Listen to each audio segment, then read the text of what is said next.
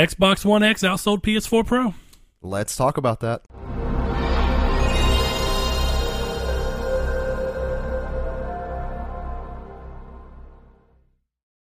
Hello and welcome to episode 34 of Triangle Squared. I'm your host, Brett Beck, and alongside me, Mr. Saul Bridges here for lucky number 34. Good Man. So, Yes, sir. Yet another week has gone by. We really haven't talked a lot this week. We sometimes say that for the show's sake. Blaze was like, I texted Saul this week. I was like, I haven't. Yeah, like I've talked to Blaze before I talked to you, and I uh, I texted you yesterday. I was like, "Oh, it's Friday. We need to discuss a topic." Because for those that want a little background into the show, is we don't really discuss a topic till Friday. Sometimes even yeah. Saturday. But Saul, before we get into what you've been doing with your life, I want to say if this is your first time joining us, this is Triangle Squared, a PlayStation podcast. We air every Monday at 10. A.M. Central or Pacific. There you go, 10 a.m. You, Pacific, you noon pausing Central. I, I got you me up. on YouTube in a video format or on podcast services around the world for your listening pleasure. I actually had a, a, a I don't want to call it a fan interaction because I'm not a douchebag, but I had somebody t- I was talking to in person that Well, you're not a douchebag because we don't. We're not big enough to have. well, we yeah, have- I don't want to say I was talking to a fan. Well, I was talking to even a then, I want to say we we are not. We're we're right at the right size to where uh, pretty much everyone who listens to us is just a friend well, at I was this point. I was talking to a friend of the show in person, and um, you Damn it. just messed up the table. Um, I'll fix it.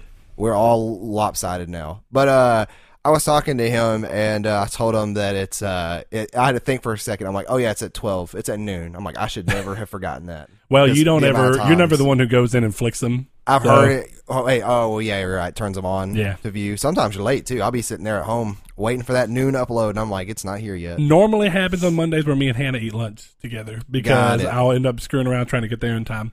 Makes sense. But aside from all that, good sir, who who was the fan? Out of curiosity. Uh, Sean.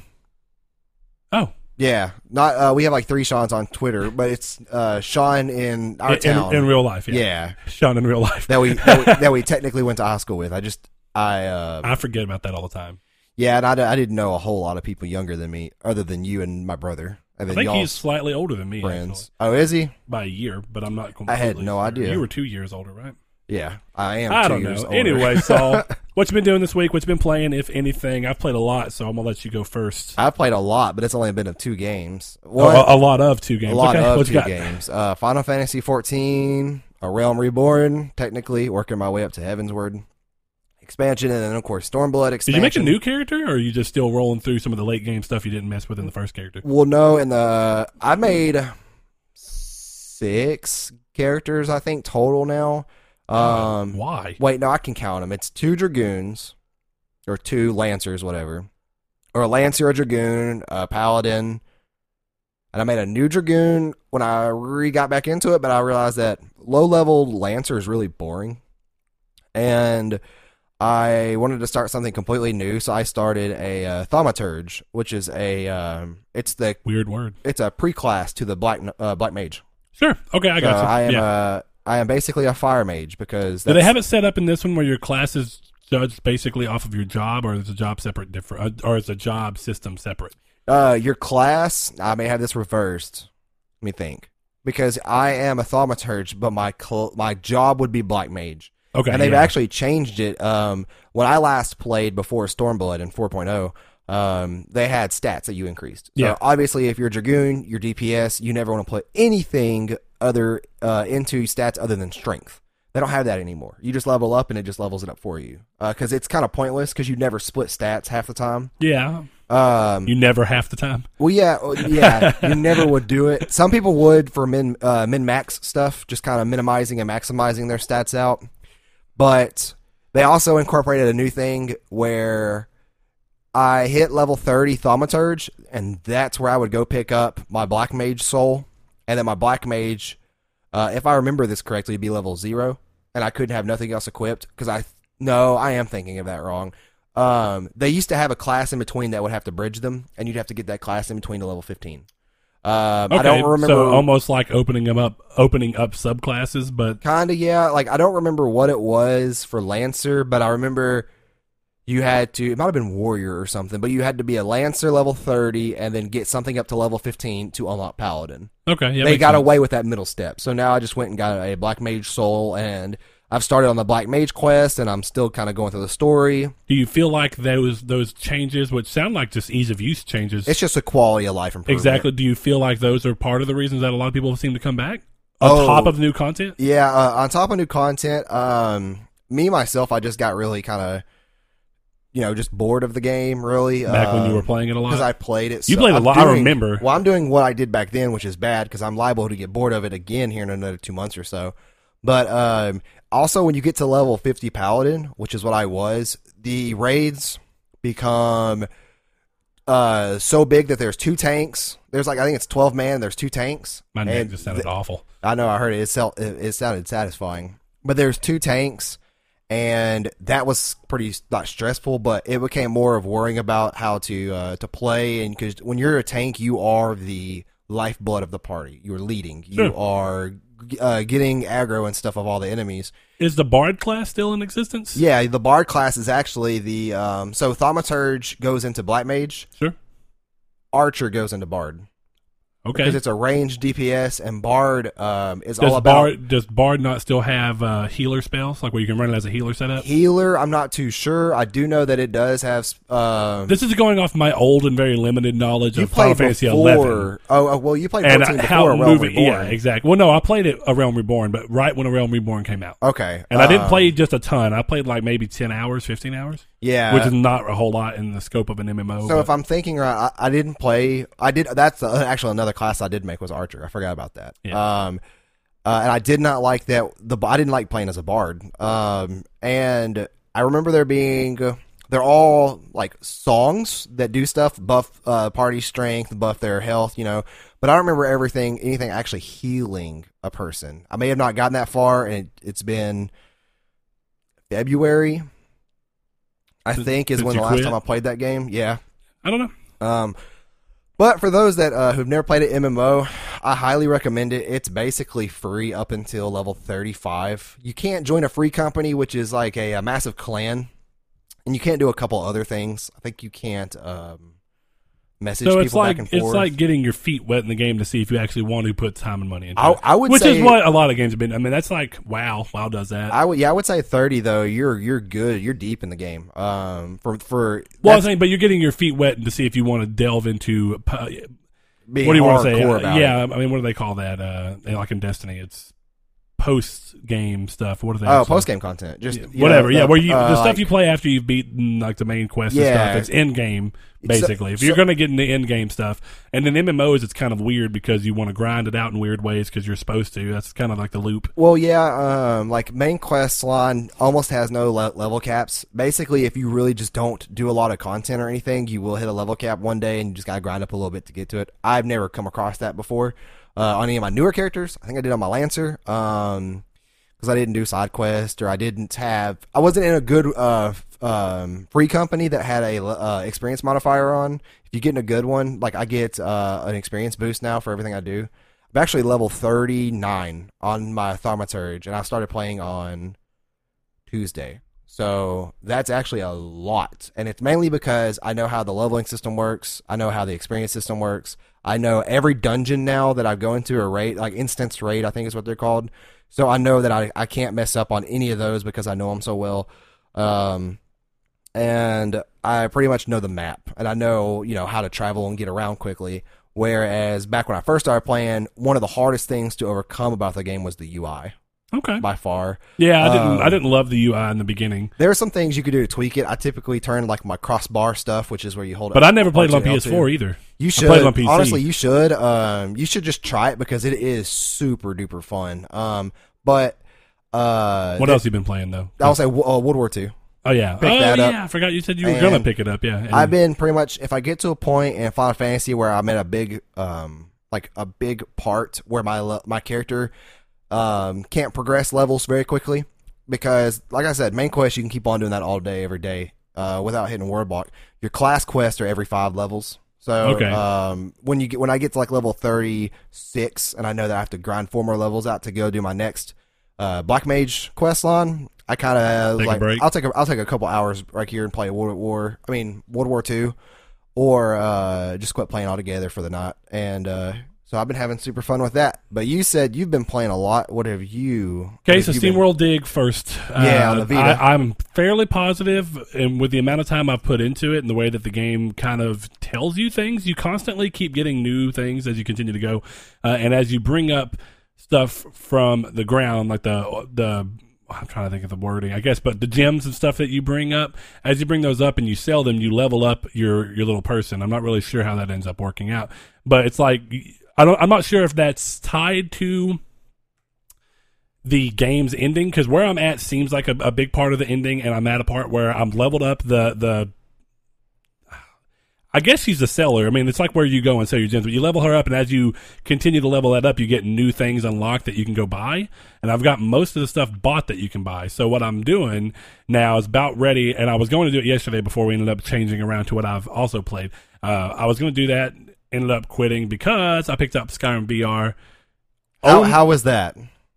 Surprisingly good. Really? and really fun. And I'm doing the the movement like I told you I was like interested in, which is free smooth movement, where you just hold the left move button in and it moves you forward. And then, Yeah. like it's set up to where like if you do this, you go straight. If you hold out to your side, you'll kind of like strafe right, straight left. And if you want to go backwards, you can hold it up beside your head and you'll walk backwards, which is fine. You get used to it. Uh, and then you can t- on the right move controller, if you hit uh, circle and um, X, which are the left and rights on the both sides, then you can flick the camera so many degrees so that as you're moving, you can kind of turn accurately.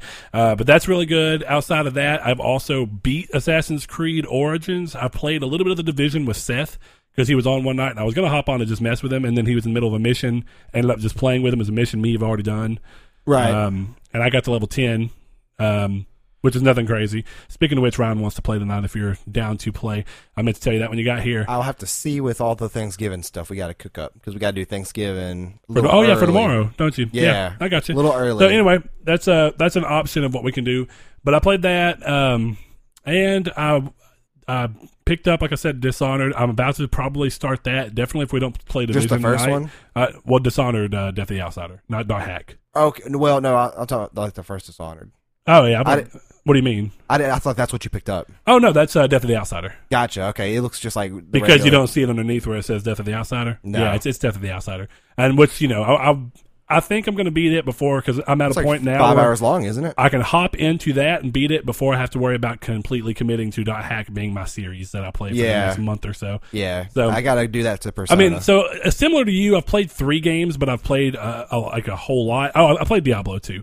Um, we're just chipping away at that 500 bounty trophy. So still two, two trophies away from platinum, working on that. But okay. so I mean, I don't know. It's been a fun week. Um, just playing crap. Donovan's been over a few times. He came over yesterday and Thursday. Jonathan was over last night. Jonathan and Dylan came over, and Donovan. We were just like rotating out who was playing. Uh, I was going to invite you, but when we went to go get food, I saw your car at work, so I was like, "Well, Yeah. he can't come." Yeah. Um, I did not get off work till ten last night. Yeah. So anyway, we ended up staying up till like three o'clock in the morning playing Skyrim VR. I wouldn't have was- done that either. Y'all would have seen me and at eleven o'clock Well, head out the door. It was Donovan's first time playing VR since the one time he did it here with the Resident Evil demo.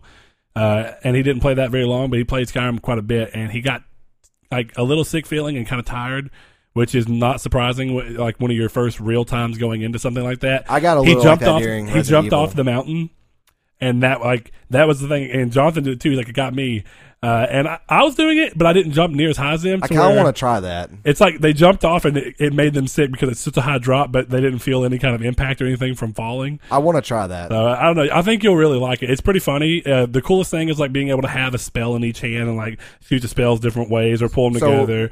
The bow and arrow is way harder, way harder than it was in the in the normal game because you're really doing it, but it's way more satisfying when you kill somebody with a bow in this game. You're like, I did it. So can I play Skyrim VR with my controller? Yes, you can play it with dual. So I can 4 play it with my want. controller and then look around with my head. Yeah, I, I Is that one I of those would- weird things that could trigger motion sickness? I, I don't know. I don't think so. But I'm just telling you, for immersion's sake, I w- we were using the move ones and absolutely perfect. Well, the way the way um, the way you have to like look, do the little whatever you said, where you have to like hold it out to turn and stuff? No, and you don't have to hold it out to turn. You you can just you can do it to strafe or move back. See, now that that's where it'd kill the immersion for me. Because if I'm like doing like this and I'm trying to like fight somebody in real life, Yeah, no, but what you can do things. otherwise is you can just hold the the left uh, move button and you'll move forward, and then with the right stick you can hit the circle or square and you'll just do the 180 or whatever. it won't be a 180. the- you can yeah, set the degree, degree to what you want, and you can make it where it's instant, where it automatically flicks, or it does a gradual, where when you hit it you see the camera swing. Yeah, if it did a swing. 180, I mean, yeah, that'd probably make me sick. Yeah, no, that would definitely. Straight front to I think you you'll be surprised. Donovan and Jonathan and even Dylan were all three surprised at how fun it was and how good it was. I, I, it was really surprising. Huh. Um, and really fun. And oh, I played Farpoint. That I knew. I was like, I played something else. I played Farpoint on VR because randomly, now that I've beaten Assassin's Creed, I was like, I have so much more time on my hands. I feel. I was like, what am I going to do? I st- I've played Farpoint twice this week uh, and, and gotten quite a bit farther. And all the stuff that excited me about it that I never got to before, I ended up just getting out of it because the gun was acting weird. A gun hasn't acted weird at all this time, but I did move my camera up. Yeah. Uh, so maybe that was what it was. I don't remember the game telling me that, that before, but that did work, and it helped with Skyrim when you're standing up as well. Uh, but a lot of the stuff's cool. Like you came, I came up to a new gun. It was a shotgun, uh, and it has you take the gun controller, put it sideways, and like reach out to where the gun was, and then you pick up the new gun, which was cool. That is and then the way that you switch out the guns, and the game has just got really clever design in a lot of ways because it's like, how do you make it more fun on VR where you're not constantly worried about picking up new ammo and stuff? None of the guns use real ammo. Like the shotgun, when you go to reload it, there's a little screen on the back of the gun that you can like look and see. Um, and the first gun you have is a shot, I mean, is a, a machine gun that does it, and it'll overheat. You can't. All it does is it fire all you want. Yeah, and if you overheat, you have to wait a second before you can fire again. But the shotgun does use shells, but the way it's set up is like you have eight shots in it, and it has a secondary fire that's a uh, grenade launcher, and you can pick up the grenades, and they'll show up like when you're walking around, you'll see them like sitting on a crate, and it'll have like a little hologram thing off that says. And grenade you have to ammo. like pick them up. Yeah, you just go and touch them. Huh. Um, anyway, but whenever you're going to reload the shotgun, it like pulls in atmospheric pressure and then like clips it, and that becomes a bullet. And then when you go to shoot it at people, it's really cool. So it's it's almost like a pressurized air gun. Yeah, more or less, but it's That's a but they, cool. it's a it's a shotgun the way it does. Yeah. Uh, but anyway, whenever you want to switch out guns, it works really well. You can do it by just hitting triangle on the little PSVR aim. But what you can also do, and like it's what they said, but actually doing it, it feels so good. You just do this. So with Huh. the with the gun, I just let go with one hand, do that, and I pull it back out, and just doing that. It's like you're pulling the other gun off your back. Yeah, so it's almost like like this generation's of holding a VR gun and aiming down to like reload. to reload it. Yeah, Uh, it's it's really interesting. But yeah, you'll just you'll do that, and you pull out your whole different gun. And the guns have different like you know obviously the shotguns can't shoot very far, so stuff like that's pretty cool. I've I've been really I've been impressed with uh, Farpoint. And I wish, with all the Gamer award stuff going on, it got nominated for something, and I wasn't able to give it my vote of confidence because I didn't beat it. But I didn't, you know, it's one of those things. A couple of categories I didn't vote because I could, I didn't feel like I could fairly vote. Yeah, So, um, makes but sense. Anyway, I'm gonna hop into the news real quick before you go into the drop because my the news drop is is we're abysmal short. wait too. four games because I have four news points, five actually. So we got a little Five bit more. games. Five. We're Okay, tied. we're, we're tied. Go ahead and go with the I'm gonna hop into this We're real breaking quick. structure on you guys. Yeah, screw structure. Uh, first thing up is that THQ Nordic have announced the complete acquisition of the Biomutant IP as well as the game's developer Experiment 101. Now, I put this on here because I thought it was interesting that they are so aggressively going after these people. Obviously, they see a lot of potential in this game. Yeah, And don't get me wrong, THQ Nordic have done a lot of ballsy moves that apparently are it must be paying off for them, or they have endless cash flow, something. Um, but you know, Biomutant was already going to be uh, published by THQ, Right. But it was owned by Experiment 101, and the studio uh, was not owned by. Uh, you know, so it was all separate. It was going to be basically them acting as a publisher for this independent developer. Yeah. Well, now they've acquired the team, and these are ex Avalanche Studio people, uh, the, which is the team behind like Just Cause and Mad Max. Um, so a couple of big uh, open world games. So I think that this is interesting. I still think that Biomutant shows a lot of promise and a lot of Yeah, oh, interesting yeah. things. I hope that the game ends up being really good. And I think again, THQ Nordic is just ballsy as hell. yeah. I uh, somebody posted on Twitter when they announced that they uh, somebody said, "Oh, are, uh, just like EA, huh? Because you know they bought somebody out, then they're gonna publish the game." And THQ actually responded saying, "No, we didn't close down any of these studios first. Yeah, So that's uh, that's- that's, that's- that is absolutely true. They don't I have commended too them many for that. studios, but it's it's it's weird seeing them this aggressive because you know they also put out de Blob last week. yeah, Um, so they're they're just getting after it. They're putting out what they can. They put out all the Darksiders games. You're moving the table saw. I barely moved it. Look at that. You screwed up the camera square. There we are. Anyway, uh, next thing up, EA have completely turned off, and everybody knows this by now, but hey, in case you've been living under a rock like Saul, uh, EA have No, completely turned off the microtransactions in Star Wars Battlefront 2 amidst the continued drama surrounding the game's use of them. They claim to keep them down until they make changes to the game systems and will announce more details at a later date. Um, They have it's interesting. temporarily It's taken inter- them out. It's interesting because here's the thing: they don't need to be permanently out if they find a way to set it up to where, again, how drastic will the changes be? What you, nobody knows. Apparently, I don't know if you saw. There's articles about. Apparently, a lot of the reason this was done is because Disney. Disney, yeah, and So with Disney being behind this and wanting this to be a success, what we may see when they finally come out to talk about it again is that the all heroes are just unlockable with in-game currency that you gain at a normal rate, and that the only thing you can buy with money is at, if it it's to be a point where it's all just physical. Oh, hey, you look a specific way over this. You know that's fine. Cosmetics are are fine. yeah, and Uh, and if that's how they go forward with this, then that's okay. But what do you also feel like if they kind of took a little bit of a Star Wars approach to it, which I don't know the game because I didn't play the beta. Can you get different guns and stuff, or you just play different characters? Is that how the whole game I works? do I do not remember. okay. Yeah, I, I, I played the beta and I I played like two matches, same level. I got um the droid. Um, I can't think what they're called. Like not the Empire, but like whatever. They might have been called the Empire actually, but um, it was like whatever whatever team the droids play for in the game. I got that twice. Okay. And I played the same level twice, and it was the same game twice.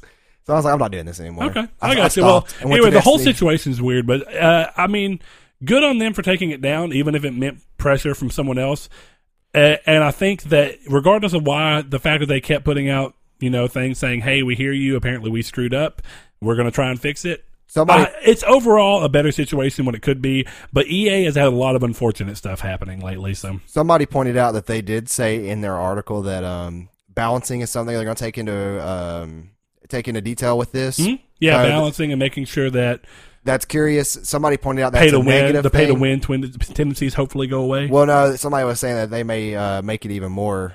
Um, they may make it more pay to win to figure out how the balancing could work with. Like they want to basically add it back in later when they figured out the balancing of pay to win and, and normal play. So they're like they're only doing this so that uh, people who play to win. So you're thinking of balancing being a okay, yeah, It makes yeah, it I got sound you. like- I got yeah. you. Where where At least the it's way still the in there, but it's it. less impactful.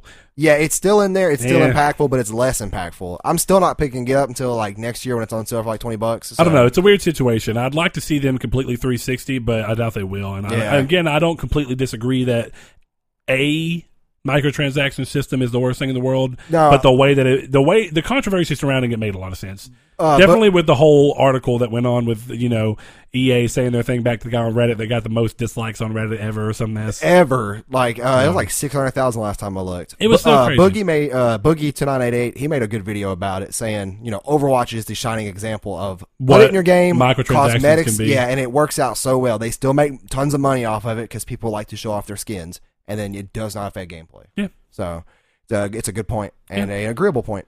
Next thing up, just kind of interesting that it's even on here, and I'm curious as if we're going to see it crop up again. Probably not, because I'm sure sales have been low enough. But Activision's Deadpool game is being delisted from digital storefronts.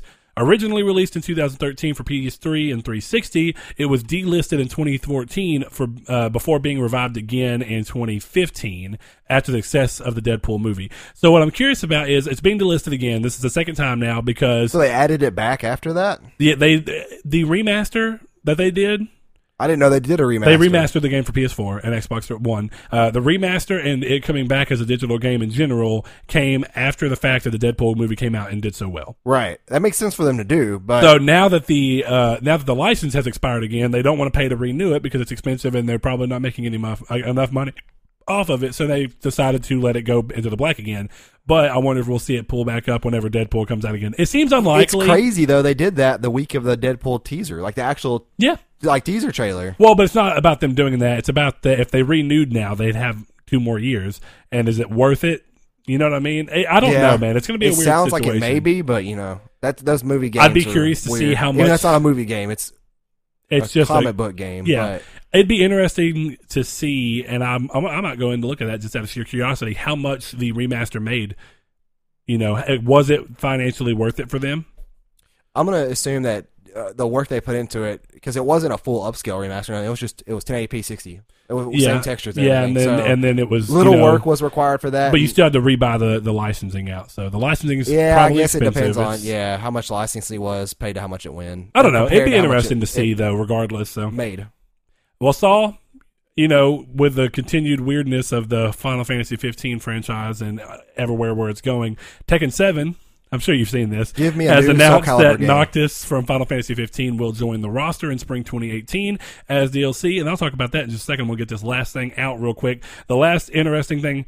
I, I mainly put the, the Noctis thing on there because I don't know if you watched the gameplay. It actually looked really cool, and I'm not even that big into Tekken, but it looked well done. I'm not big into fighting games at all, really. Yeah, uh, you know, I played Injustice finally, good story, but Super wouldn't Smash keep it Brothers around. is the know? only one I'll play consistently. Yeah. So anyway, with all that being said, I thought it was interesting. I I'm- really I wanted to see if you'd scoff at it, but you've kind of calmed down on Final Fantasy 15. So, oh, did you see all the cool crap people are making with the Comrades character creator though? It looks pretty good. Uh uh No, I, I, we, I was all on uh, the comrades thing when we were talking about it last time. Yeah. I just uh I've not kept up with it. I know it's releasing real soon. Oh, I mean, apparently it's, Or it's out. Yeah, it actually might be out Um, as so- of time of recording.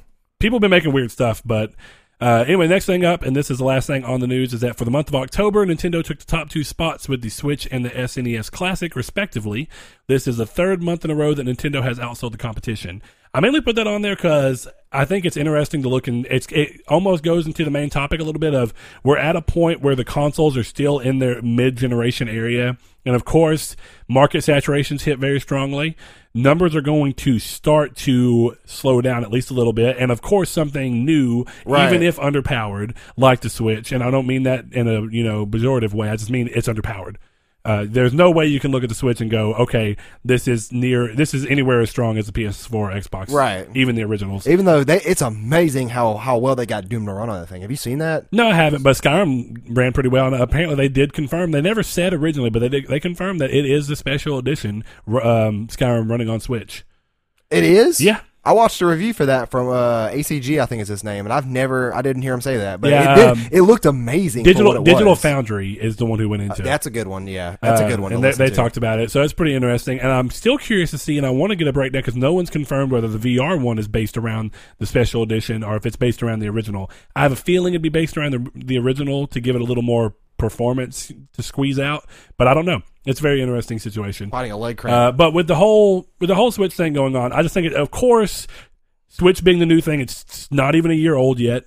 Of course, it's going. Of course, it's going to sell. I do think it's interesting that the SNES Classic for the second month in a row is also the PS4. That is nuts. I guess Nintendo did deliver that promise of keeping those more in stock because I have seen those actually now in the wild. I only ever saw And of course, and how do you hit that number if they don't keep making new ones? So of course they're Yeah. doing it. I mean, because I only ever saw one Nintendo Classic, and I picked that thing up. I actually, it's the same question I asked when I saw a Switch box. I asked the Target employee, "Is that a display or is that an actual box with the console in it?" And they're like, "No, that's that's the last one we have." Bought it instantly. Yeah. but both, and I didn't even do that with Super Nintendo because we called ahead, and I'm like, "Do you guys have this?" I'm like, "We got two left." I'm like, put my name on it. We'll be there in ten minutes. So, well, with the um, with the whole situation around all that, it's just I don't know. What, what are your thoughts on it? I mean, my my general thing was I was like, well, it makes sense. It's good to see for Nintendo. I'm glad they're doing that. Yeah, Uh, uh, uh, and the a big thing is that the first month that it outsold PS4 it was only on market for three days. Now, is it the reverse that I'm thinking of? Is that Sony may be getting some agreements with Nintendo to use some of their characters? Is that what that is, or is it like license? They may be getting licensing agreements with Nintendo to use some of their property. Have you heard about that? No. That is something that uh, I need to look into while I'm thinking about it. But yeah, Sony may be using stuff for Nintendo, from what I remember reading. Uh, Like, what do you mean? Sony stuff running on Nintendo products or Nintendo stuff running Nintendo on stuff on running on Sony products. Um, Hmm. So I don't know how, and I don't remember where I saw that article from, but I remember. Seeing, I'm going to look into that, and if you find that, let's post it on Twitter. That's I, I, that's pretty interesting. I'd It- like to actually read into that. It is, but uh, it- you know, for those that don't know, I'm a huge fan of the Switch. Um, I love it. Got Super Mario Galaxy, loved it. Uh, that's Odyssey. one reason you got Odyssey. Um, that's one reason that I think that the Nintendo Switch did so well this month is Odyssey coming out. That it's uh, it went head to Hmm? oh, head. absolutely. If it didn't do well this month, I'd be surprised. It went uh, it went head to head with Breath of the Wild at the uh, was it Golden Joystick Awards for Game of the Year. Yep. Got beat out by Breath of the Wild, but um, it is still a super fun game. Um, so you know, good for them. I think that I've I've said it before. I think that the best thing you could do right now in terms of being a gamer is own a PS4, a Switch, and a and a decent gaming PC if you care about stuff Microsoft has. If not, a PS4 and a Switch are the way to go. You get the best of both worlds. You For- get variety you get the best RPGs. You get the best, just fun to play games like Mario and like um, Sound Shapes if you're a Splatoon masochist, and, and Splatoon. Um, and so you get the best of both worlds, and you get a strong home console and a strong handheld. And I think my biggest thing, I had this conversation with someone uh, yesterday whenever I was going to. Uh, anyway, yesterday I was on Facebook and one of my buddies was talking about enjoying a Switch, or he was actually talking about are there any games that have recently been coming out for the Xbox, uh, and he was like, trade your Xbox in and get a Switch. And I said the problem with that statement is that trading in a PS4 or an Xbox to get the Switch, in my opinion, is not a good idea because the Switch does not get enough third party support on its own that for a good majority of the time, you would just be waiting while other games are coming out you're missing and you're just trying to wait for Nintendo to put out an What, exclusive. what, what are you That's talking about? uh, specifically he was saying like trade in your Xbox to get a Switch, and I was like, I wouldn't do that because you're going to miss out on all the third parties that do not support the Switch. But in this case, does he have? Did they have a PS4? Is that what you're saying? No, they had an Xbox, but I'm Okay, saying so they're saying to take the to only me, in, to me, console. yeah, the, to make to make to take the only of the PS4, Xbox One, you know, and and trade that in to get a Switch. I was like, I just don't think the Switch is a better complementary console. It it is a, it is a console that complements having a game console like the PS4 or the Xbox One that does get the typical third party releases because there's plenty of games you would have missed out on if you just had a Switch. South Park not on the Switch. Well, yeah, it does depend though Shadow on what of War, kind not of on games the you like Switch. because there is really a lot of games for the Switch. It's just just and it depends on if you're like me. I prefer handhelds. I like sitting down in bed playing. I like watching. I, I don't prefer handhelds as an overall. I like handhelds. To me, they exist completely separate. That's, what, that's what I want. I mean. prefer handhelds. Not saying like there's something wrong with like sitting down playing PS4. No, Uh, I people. mean- I, I've always heard the, the weird analogy of like they don't want to play a PC game because they want to sit on their couch. Like you can do that. It's like you can do that. Like I sit at my computer desk and play PS4. Like we both do. We don't have like you do have a couch in the living room, but that's like more of a media PS4. But it's like, you know, I think that it is the best. You get literally the best of both worlds, and you get the biggest IPs that are worth playing to me. You get Zelda, y- you yeah, get Mario, you get uh, you get the you know, Dark Souls series on PS4, Bloodborne, of course, Last of Us series, Uncharted series, and then you can play, play like for me, Disgaea Five would be better on Switch than PS4 because I can play it on my couch. And tactical games are great on. A Oh yeah, because I was because Sky I wouldn't play on my PS4, but I was playing it on my Vita. You know, exactly yeah. yeah, I, I agree with that one. Um, it's just certain things, um, like Thumper. I wouldn't play Thumper on my PS4, but playing it on my PS or my Switch is fantastic. Yeah. Well, that's what I told him. Is I I agree. The best the best console thing you can have right now for the best variety and missing out on the least number of games is to get the PS4 because he said this year's been bad for gaming. I was like, if you had a PS4, this year's been I mean, if- fantastic for games. Technically, if you just had an Xbox, like there's been a lot of good uh, no- multi-platform games. There's been a lot out. of, multi- but that's been the end of this year. If you've had a PlayStation and you've well, had a yeah, Switch, because you you've had, the first half of the year was Horizon, NieR, and Ne- Persona, Nioh and, and- Nioh, and that was just in the first like five months. Crash of the year. Bandicoot was in Crash June. Bandicoot that was, was ex- it's exclusive for now. Hellblade, if you were talking about consoles only, Hellblade. Yeah, I could see that being more of a niche title, but yeah, Oh yeah, but I'm just saying these are games that, regardless of how niche, because Gravity Rush Two, January. I mean, I thought Gravity Rush Two did so bad. That's why they they're no, yeah, but the services. no, but don't worry about. It's not about sales. I'm saying games, and that, Gravity Rush Two did fine uh, Oh, in terms of critical reception. I thought they only sold like oh, like 130,000 copies. I don't think I've ever seen anything when they announced that sale, but And I could be thinking about something else. it doesn't matter. But I'm just saying that the game cr- critically did well. Well, it's and it's there on Xbox or on PS4 when Xbox didn't have a competitor to come out with it Yeah, because yeah. they've had they've had exclusives like Cuphead. Cuphead, honestly, not all PCs can run it. Most PCs can probably run it. My PC definitely can run it because I beat and it your, on there. your PC is not even really. it's your not your a up PC to is date. outdated. Yeah, it's it's far. like a 360 to PS3 is what I've the performance I've gotten out of it is Yeah. what it feels. Like. I can play 30, 30 frames per second, 720 or 1080 on some games.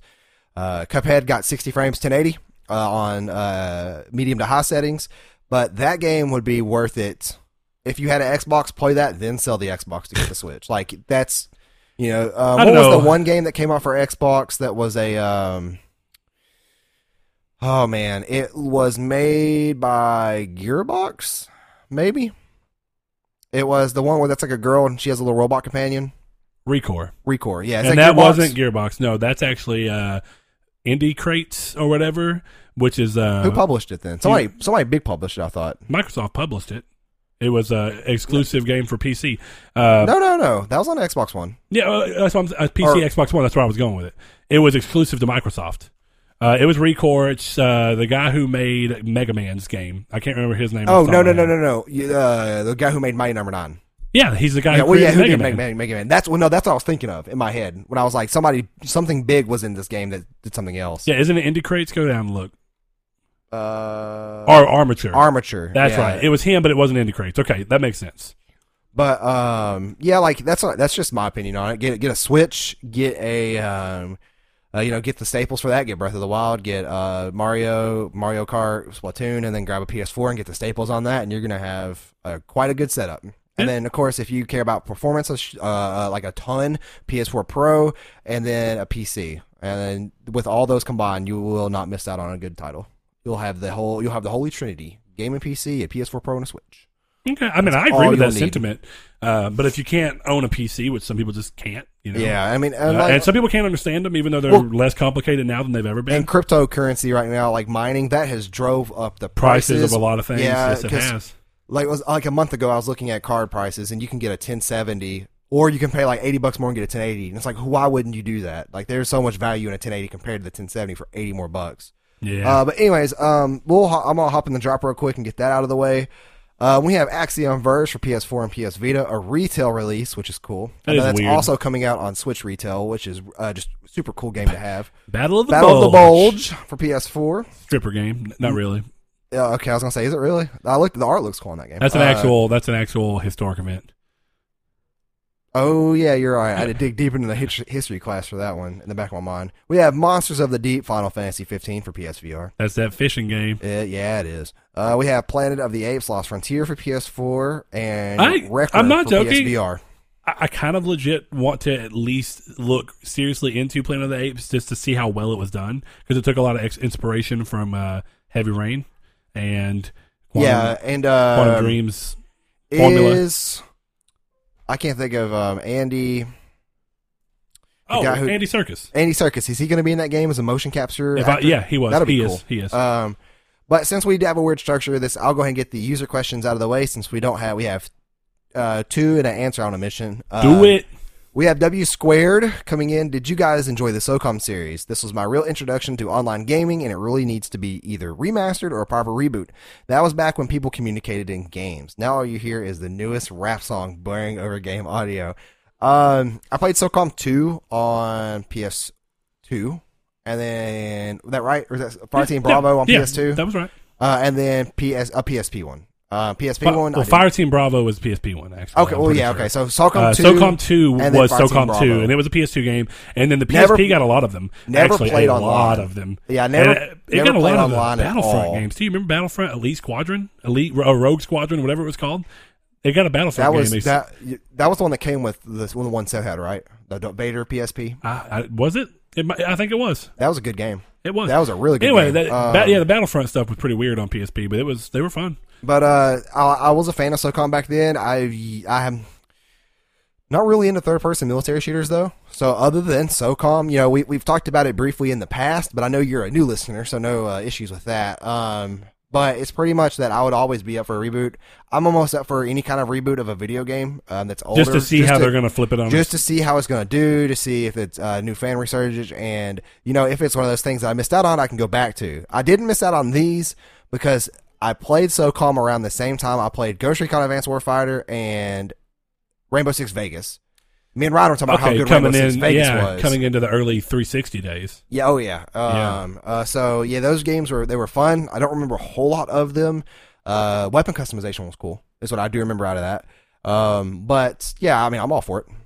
Yeah, I'm for it. I didn't. I, I played SOCOM 2, but that was very, very. I barely like barely played it. My uncle, who lives up in Berryville, and we went to go see every now and then. When we'd go see him on Christmas, he'd play those, and he'd actually play them online. So I'd play at his house a little bit. Uh, but for the most part, my SOCOM stuff ended up starting on the on the PSP, and it was hit or miss. Like it was okay. I liked it all right.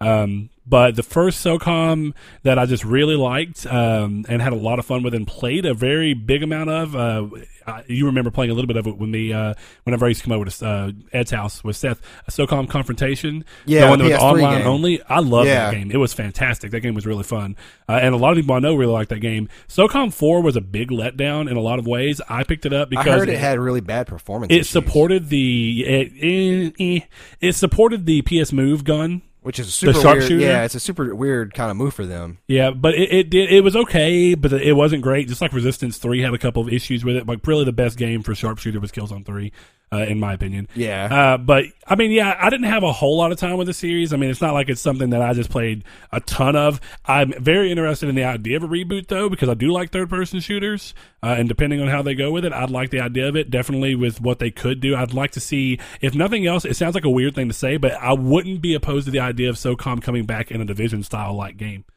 Um, Uh, Not so that- that'll that'll be interesting. Um, Not that everybody would necessarily agree with that. I'm sure there's people that just want traditional SOCOM. But Uh, I yeah. think there's ways that they can make SOCOM feel new and fresh for some people who don't believe that the original idea can be done right uh, by letting it kind of blend in with what the division's done with third person shooters with this always online thing. Now, of course, it can still be traditional military style. That's fine. I don't really see why there'd be any reason that wouldn't work. But um, yeah, I don't know.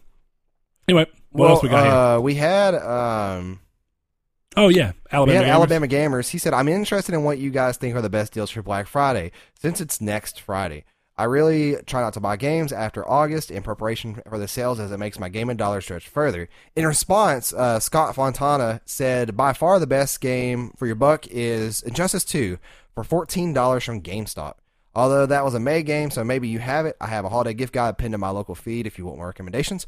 I briefly checked it out. Uh, I do recommend you guys check it out too. He's quite a good list. But um, you know, not really a Black Friday person. Uh, I know that the VR is going to be on sale for three hundred, which I think is a cool price. That's a good move, I think. yeah, Um, with all the stuff going on and all the big games coming for it in the coming months, yeah, I think that's a really cool move on them, and it's affordable enough. yeah, and other than that, like I really Uh, like. Assassin's Creed at Best Buy, I think, is going to be thirty five dollars, which is impressive because the game just came out and it's been doing well, well, and Sony has like a sale right, going on literally right, right now, now for that- PS Plus users. that yeah. has one or has uh, Assassin's Creed for thirty bucks too. It's Yeah, like see that, that's a good. That, I mean, that's a good deal Um, for newer games. Now, I get where he's going. It's actually a really smart thing to do if you if you do have to be a little more money conscious with your gaming, or if you just like being money conscious in general and you don't really need to, but you want to wait and save.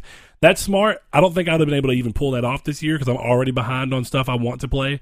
I still got to get through Persona Five. Like that's my I have to do by the end of the year. That and yeah, NieR uh, wild. Automata. Why do I do that? Yeah, Automata Uh, or yeah. Automata. it's automata. Yeah. I hate when people say automata. I do too. I'm like, God. It's, it's automaton is the word that you would think about the, the pro- pronunciation of it. And we did Uh, have a we did have another question. It, he may have deleted it. Um, so I, I'll go ahead because I remember what it was, but it's not there anymore. Uh, he tweeted it to us as a completely separate thing. oh, did He he? yeah, Let talking about, look talking about. Sean, No Fate. And I have. Nope. Oh, what are you talking about then? Uh, let me look real quick. Um, just to double check because it was actually an interesting question. We don't um we don't mind personal questions on these things like favorite food, you know, stuff like that. We started the whole uh question thing and um what we've been playing to kind of let you guys know in on our personal kind of lives, just not limited to PlayStation and or uh, video games. I don't see where it was, but it was Sir Herps was his name Oh, yeah, yeah. and yeah. he he asked, you know, what do we do? Uh, like, what do we work? Uh, oh, what's our profession? yeah, yeah. Where did you see that? So um, I don't know. I can't find it. So I don't know if it got deleted or if I just can't find it. But um, uh, basically, yeah, he was wanting to know what our professions are in real life and he said make something up. make if you have something up. I'm not gonna I'm not gonna make something up, but I am gonna be very vague about it because I do know my company has a really strict policy about um, any kind of social media and announcing where we work. But I work for a pharmacy.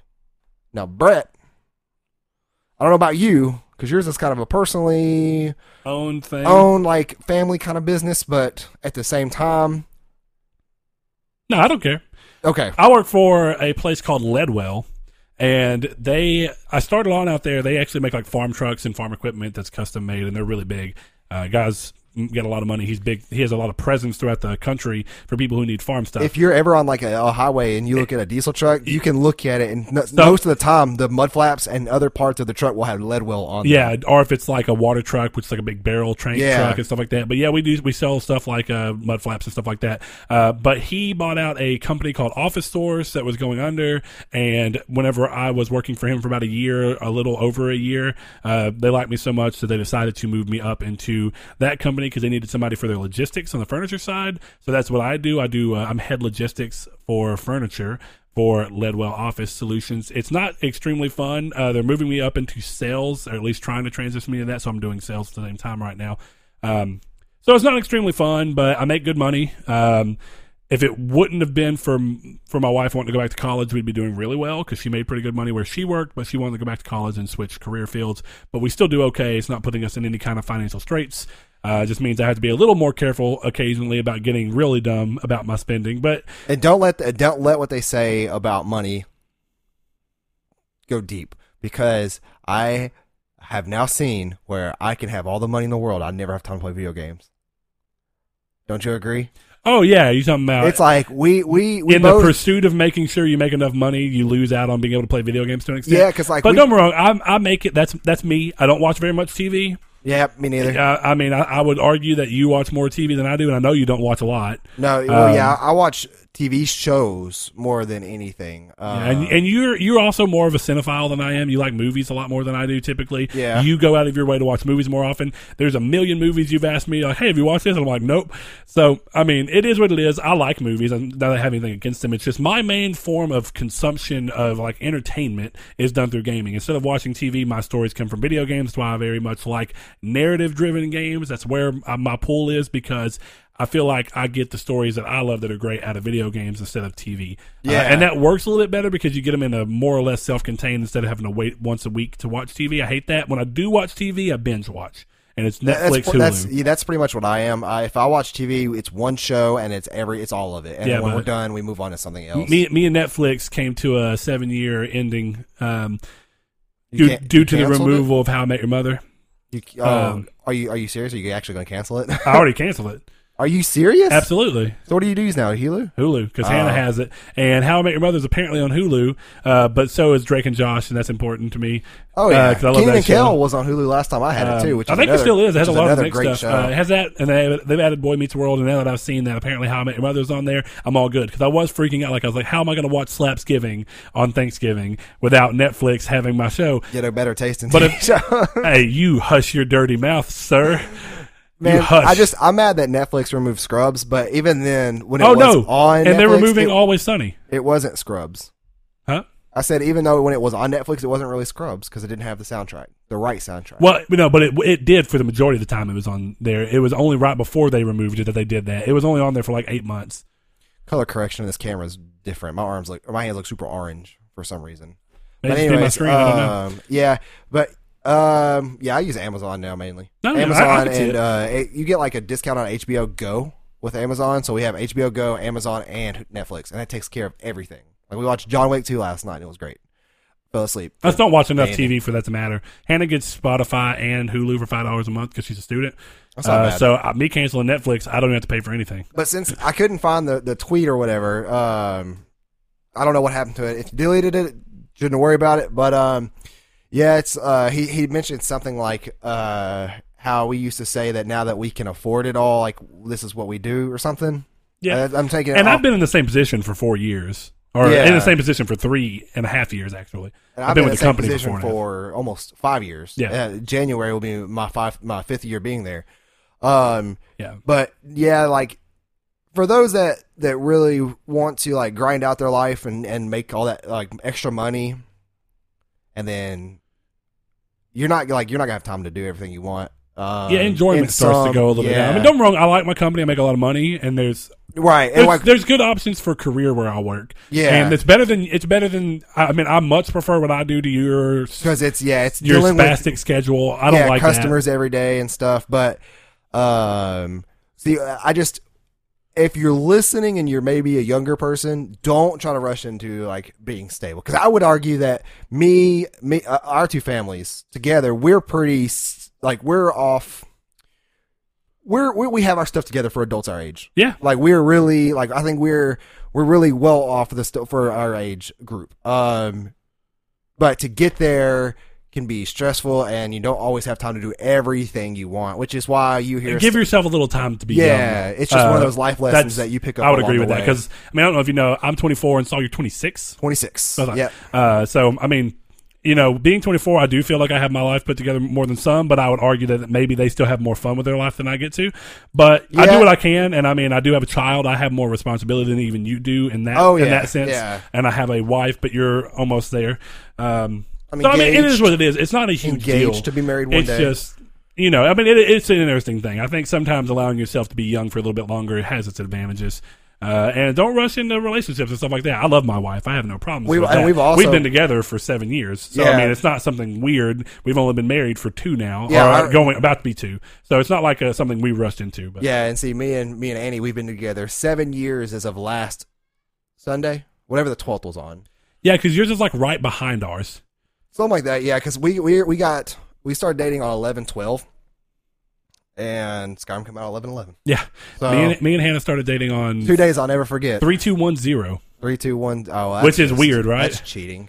Um, real easy to remember. So But anyways, for those there that are here listening to us about video games, we'll stop talking about our personal lives. But yeah, personal lives are overrated. uh, if you ever uh, if you ever see us talk about uh, or post or whatever for the question you want to ask us, don't ever limit it to video games if you don't want to. If you want to know things about our personal life or our opinions on other matters, try not to do politics. That's the one thing I don't want to get into because I don't like politics at all. I just What do you mean? I just don't like I don't like talking about politics. I don't care for politics. It's just a web of a disaster. But yeah, if you want to know like our favorite foods, you know, whatever, you know, our favorite movies, favorite, you know, whatever you want to hear, just ask us. We'll uh, we'll never bite.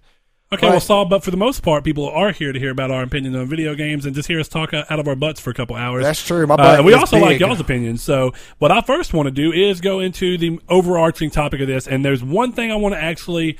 I want to interject real quick. Actually, before we go into it, I forgot that we were going to do this. Uh, no fate, Mr. Sean.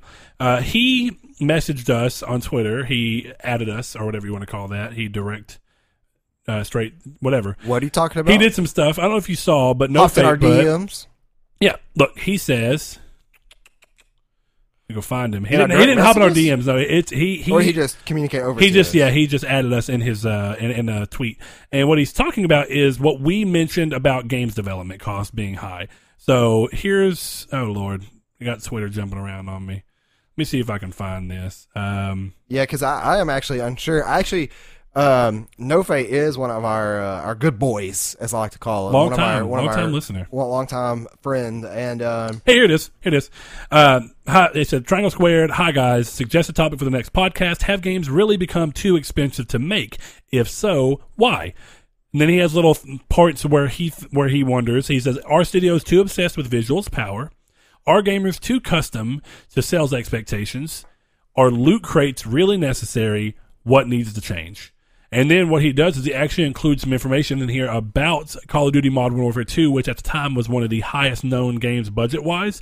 Um, and going into it, and I couldn't go into it, uh, the game took roughly 40 to 50 million dollars to develop the game. But then what, by the time that you put in di- uh, distribution and uh, marketing, the game got up above 200 million. Um, so I didn't even see this tweet. That was two days ago. yeah. So anyway, uh, I like that, and I get where he was going. And he says right here uh, in a separate tweet, just to help explain why I'm using Modern Warfare 2 as an example, the game had no microtransactions or loot crates, and when games generally had an average budget of forty to sixty thousand dollars, this went far beyond that budget, proving great games generate ga- uh, great profits without the need of loot crates.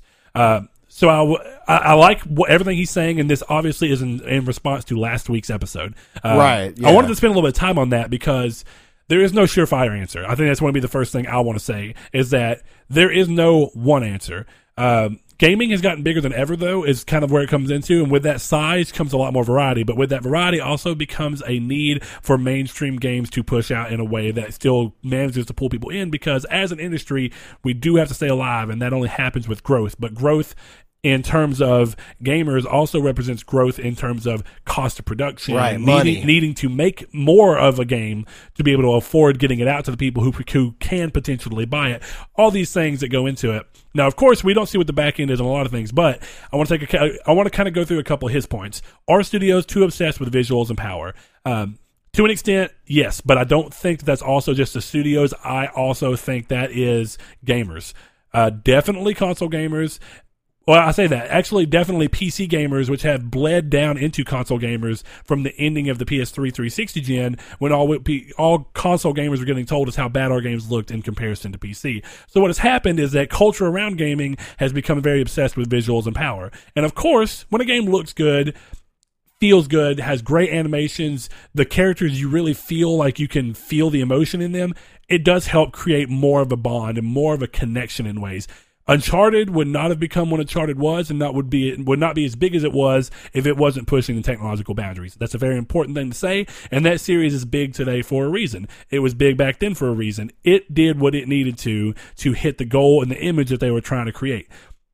That was their setup. On this particular topic, where do you feel? Because I have one more thing about it, but I want to go into. But where do you stand on on developers being obsessed with graphics and visuals? I think it's more of a demand. I I, I think that it's a- Exactly. it's an easy Demand as in thing. what the people, what gamers expect. Yeah, it's an easy thing to market, but I think it's marketed because people want to see it.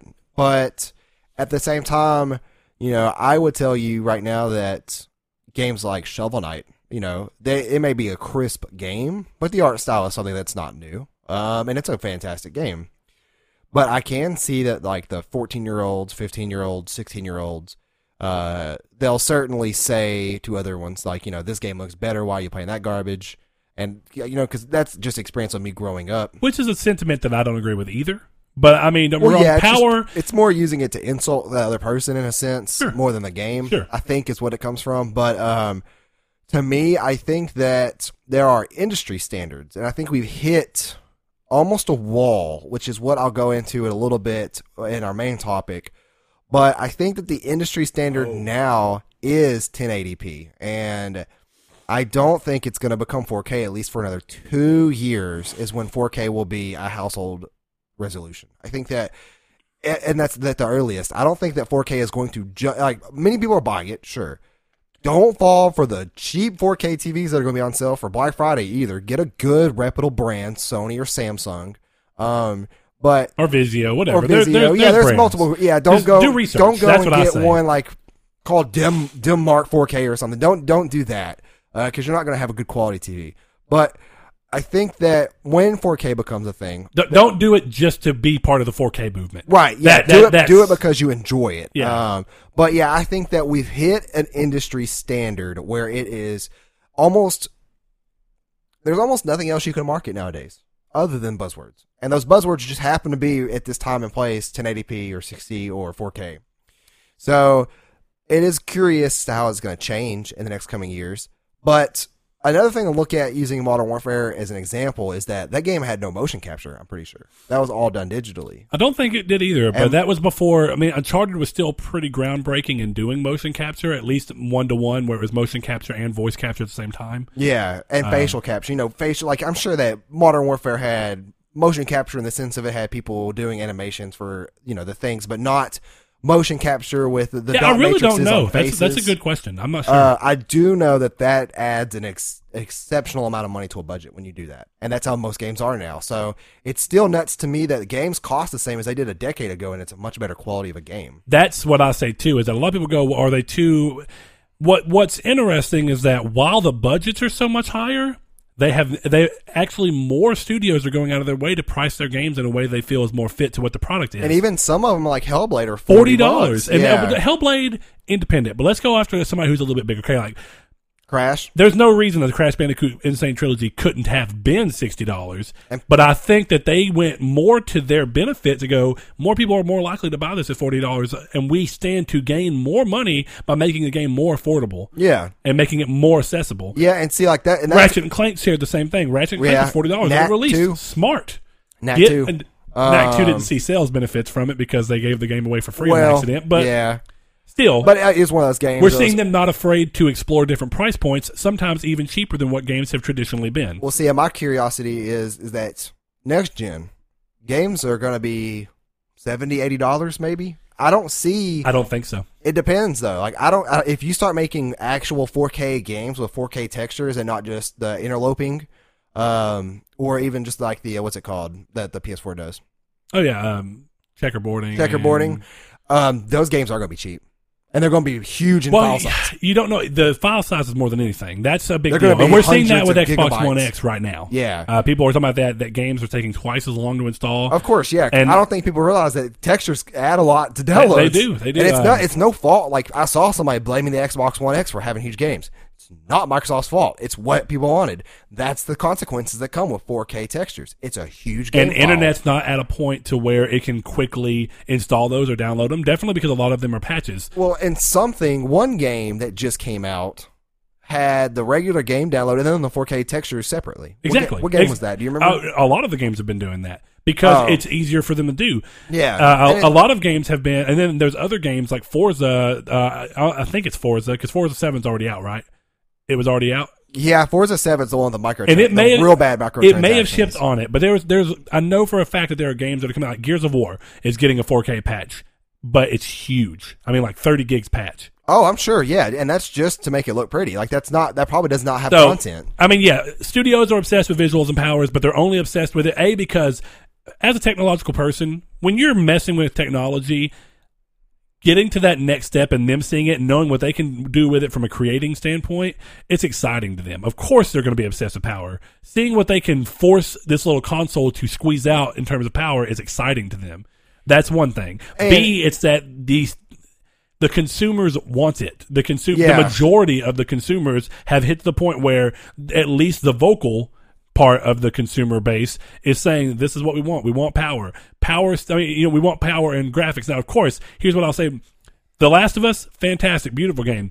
Nothing about The Last of Us is suddenly worse if the game's me. not pretty. But tell me, but the game being pretty, It, it adds helps. to it. Yeah, it adds that immersion. It's still a great game. Yeah. It's just that does that that gives it that extra edge. It's just a thing that we've come to to where and I do think industry standards set some of it.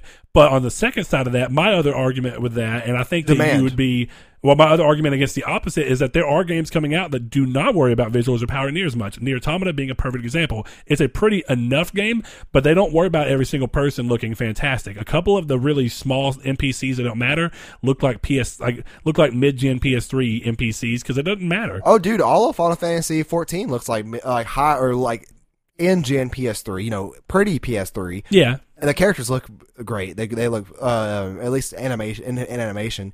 But um, Yeah, that game's smooth. a blast. Yeah, like it it the it's amazing, but it does. Now that game had a high budget, but I mean, it's we're also an talking about MMO. Budgets are everywhere right now. Nobody expected NieR to be this success, and people are looking at it and go, "How can NieR be considered a success with two million sales?" And I'm like, they considered it a wild success with one million sales, and it's because of expectations versus budget. When they go to budget a game out, they're looking, they're going, "What do we expect this game to sell?" If we expect this game to sell this much, then this is the budget we want to allow it to make sure that we at least recoup our, our budget that we put into it. Right. So when when NieR surpasses that by far, and NieR was a huge surprise. People have been saying a lot of things like, "Well, it didn't come to Xbox." Uh, we're mad. Like that was a guy on Twitter or something like that, and I was like, "I'm sorry, and I understand that, but I'm going to be honest with you for a second. NieR and the Drakengard universe are small games. They have never traditionally sold very well. They've only gotten there's a core group of people that have a very uh, what are they um, niche. It's niche, but what's it like a, a cult following? Yeah. it's like his Yoko Taro has a cult following of people who like who enjoy his games. NieR Automata is the first time they've seen this kind of victory, even though it's a game of no different quality than what he's been doing from a writing standpoint. And of course, Platinum being behind it makes the game more of, like again, it's visually a little bit better than typical with him. Uh, though still not just amazing heads above. It's, it's a pretty enough game. It looks fine. Yeah. Uh, but the combat being there is a little bit better. But this is a big win for them. But that was not expected. They were not going to release this game on Xbox, which is a console that's not traditionally seen very well sales of niche JRPG games Right. and wouldn't have sold in Japan at all. They're trying to minimize risk. That's what happens. Budgets are also based off of what the games are. But NieR Automata was so surprising to people because of what it was and how well it did. Expectations between gamers and publishers, not even developers. Uh, publishers expect these big games like Call of Duty to be the sales pe- things, and and they really it's about what they expect it to make money wise off of what the budget in turn was. So yes, Modern Warfare may uh, cost them two hundred million overall to get out for out of the door. So bam, there we go. That's it, and they made a billion dollars. That's great. They expect that. Square Enix does not look at Nier Automata and go, okay, well we're going to give you this much budget, but we're going to make eight times that budget and be fine. Right. And I and no one knows the budget of Nier Automata. Literally, Nier Automata with two million sales could could have made ten times more than what the budget was back, Right. Yeah, which well- is great. But there's way too much to go into it. So going back into our loot crates necessary? Loot crates are going to be a thing that you only see in these big mainstream games like Overwatch, like Star Wars, like Assassin's Creed. You're seeing them as a way to supplement more value in once the game is already into the hands of, into about as many people that's going to get into. It's a way to see recurring money come in uh, from a game to where again, the, when they can find ways to implement this and make money off of this, all this is, is again is risk uh, diversion. You're just diverting more risk by making sure that you have some kind of contingency plan to continue making money. So I mean, would you agree with that? So I mean, of course, there's Well, there's a responsibility to it. You don't want to go crazy with it. My You- whole my whole thing is is that yeah, here it is right here. EA earned 1.86 1.68 billion dollars in microtransactions in 2017. Do you know how much they made total? Let me find it. It's like 2.9. billion. Yeah, they made half of their entire revenue in microtransactions. Yeah, so that's Th- what I this mean. It's it's important to becoming- them, and yeah. it, the, and again, it, are they necessary? I think they're necessary for for studios to want to take risk in other areas because if they can make money off of these big franchises and continue to bring money in, they have more reasons to give small budgets to more interesting point, games. yeah, two point eighty seven um, Billion. billion is what they were. And then the other thing Um, is, is that it gives them a little more freedom to go. Okay, well, if we can find ways to keep making money off of this, we don't have to worry about letting other games be at jeopardy. Uh, I think that Bethesda has a little bit of this, even though with ma- microtransactions being out there, it's interesting that Bethesda keeps letting these games. They have Skyrim, which is the sales juggernaut.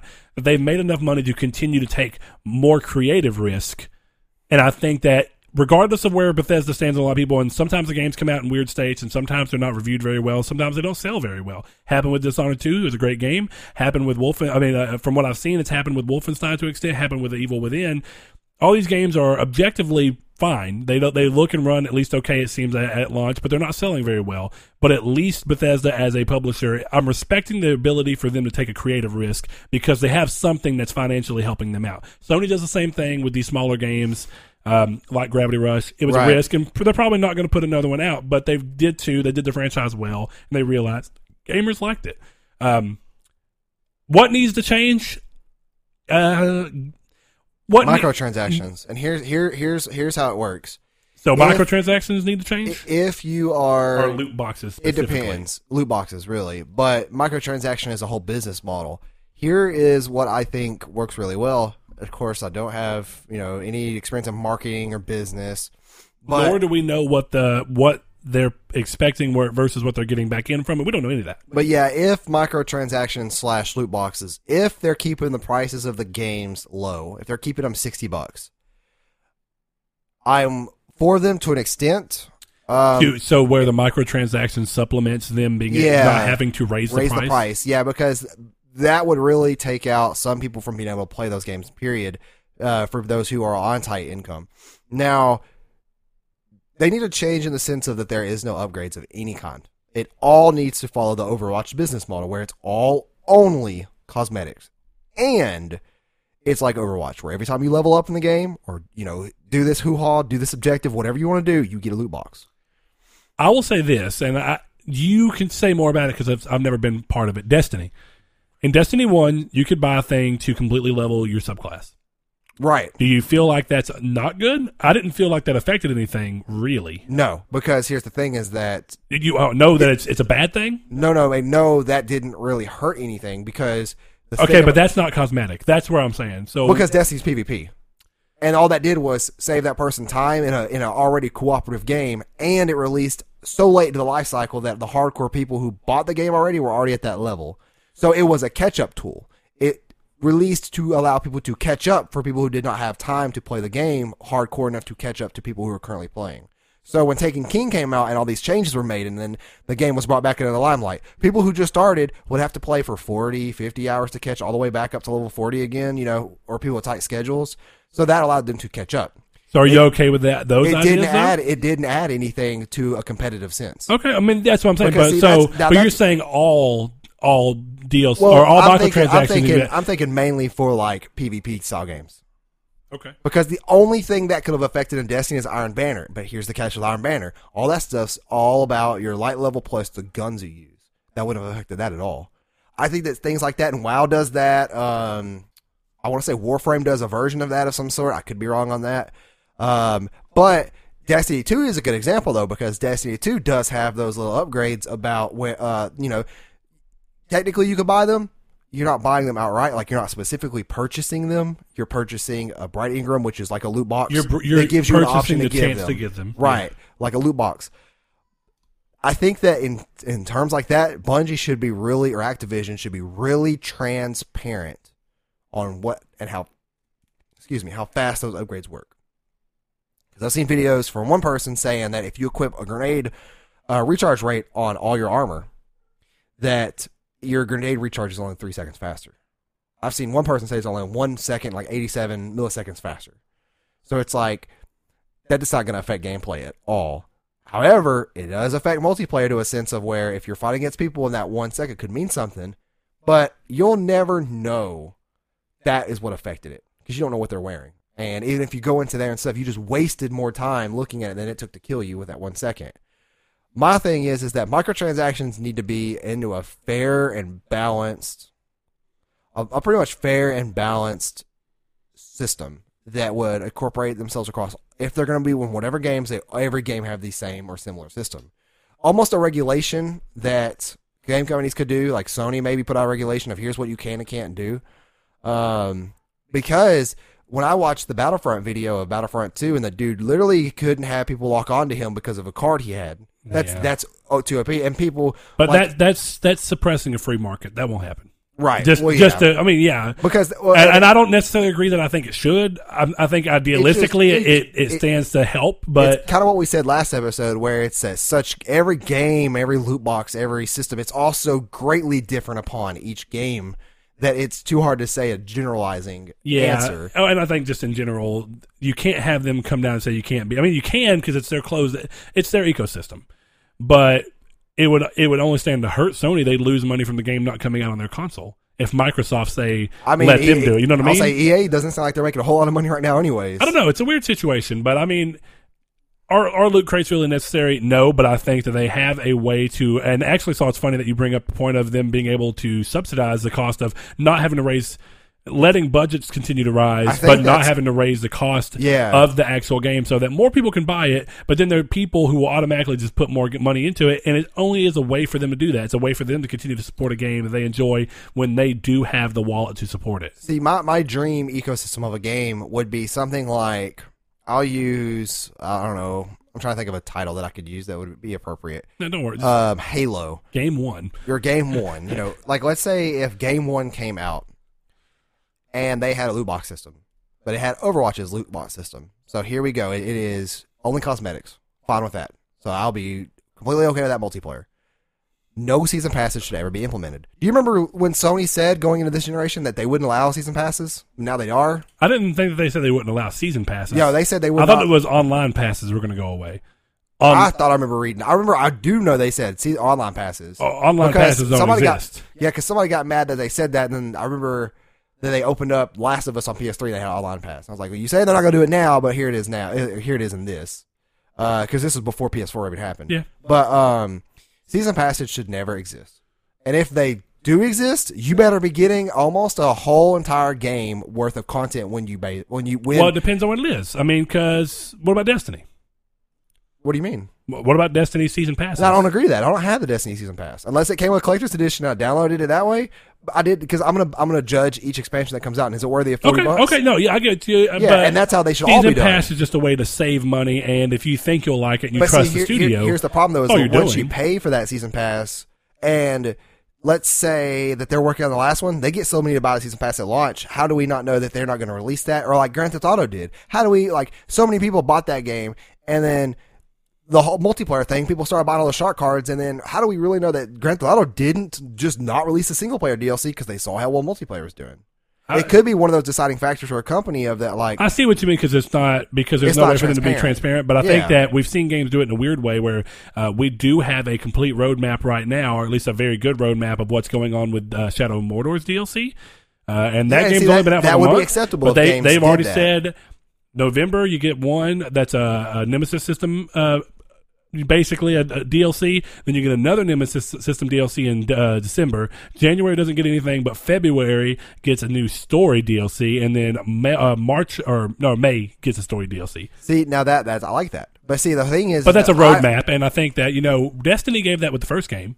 You remember them saying, "Here's our roadmap," and they even said this Cabal DLC will be out two years after the game launches. And then, of course, what do we see as a Cabal DLC? It's actually just Destiny Two.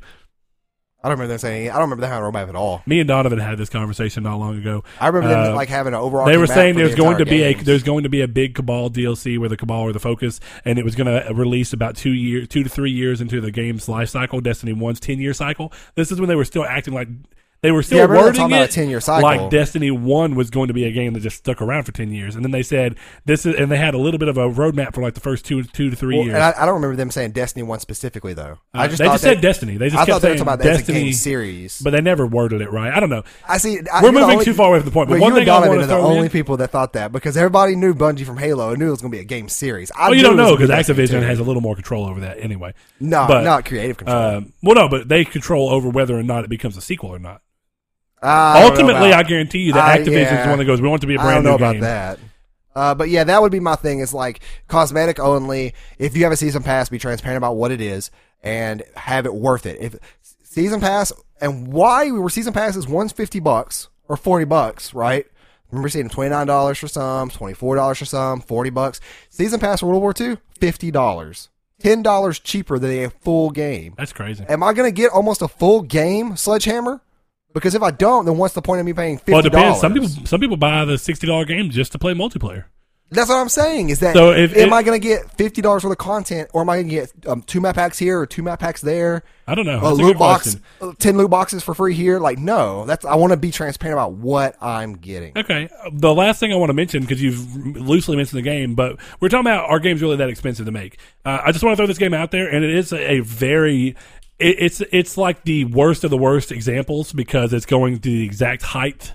Um, but 2013, Grand Theft Auto 5, its development cost, uh, development cost, It's like a hundred and 137 million. Yeah, The game used 128 million in marketing for a total cost of 265 million. right. They made that back in shark cards alone. And yeah, yeah, and You know, it's yeah. the best selling game But, of all time. but let's talk about this. Yeah, and it, of course it swung it swung in their direct. It swung in their favor by Right. far. But this is a game. You know, you're talking about that was in 2013. The development budget was that high of a game that had been in development for probably five years. Games are expensive to make now. Another high example, just because I thought it was interesting to kind of do this. Um, another high example: Star Wars: The Old Republic from Bioware cost 200 million to develop. 200 million. Max Payne 3, another Rockstar game, which they have high budgets typically. De- developments do does that does that include licensing cost?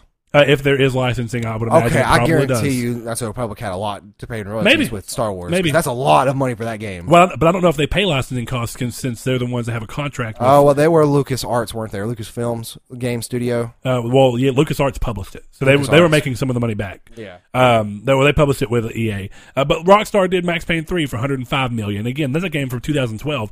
All I'm saying is that games are more expensive now than they've ever been. I would like to see what like Uncharted 4's budget was. I'm sure it was really high. These Oh, games yeah. do have to find a way to make money back. But I want to go off to the little to the actual main topic, I guess, even though that's actually been a pretty long one. Um, and Saul, we have some people on Twitter that said some stuff, so I want to hop on that real quick because I know Wait. you've already closed yours. Is it uh questions? no, regarding the actual main topic. Oh yeah. we got way off. Oh, look, hold on. Shuriko asked us, "Do you guys take a drink snack when you sit down to a game session?" For me, I have a bottle of Dr Pepper Pepsi or a coffee when I know I'm going to be left alone for a few hours. Shiriko, I normally don't do anything. I don't normally eat when I'm playing games or anything, but if I do randomly have a drink, it just depends on what's going on. I mostly drink water at home these days, but uh, Mountain Dew Game Fuel's back out, so I've been drinking those while I've been gaming. Is it really? Yeah.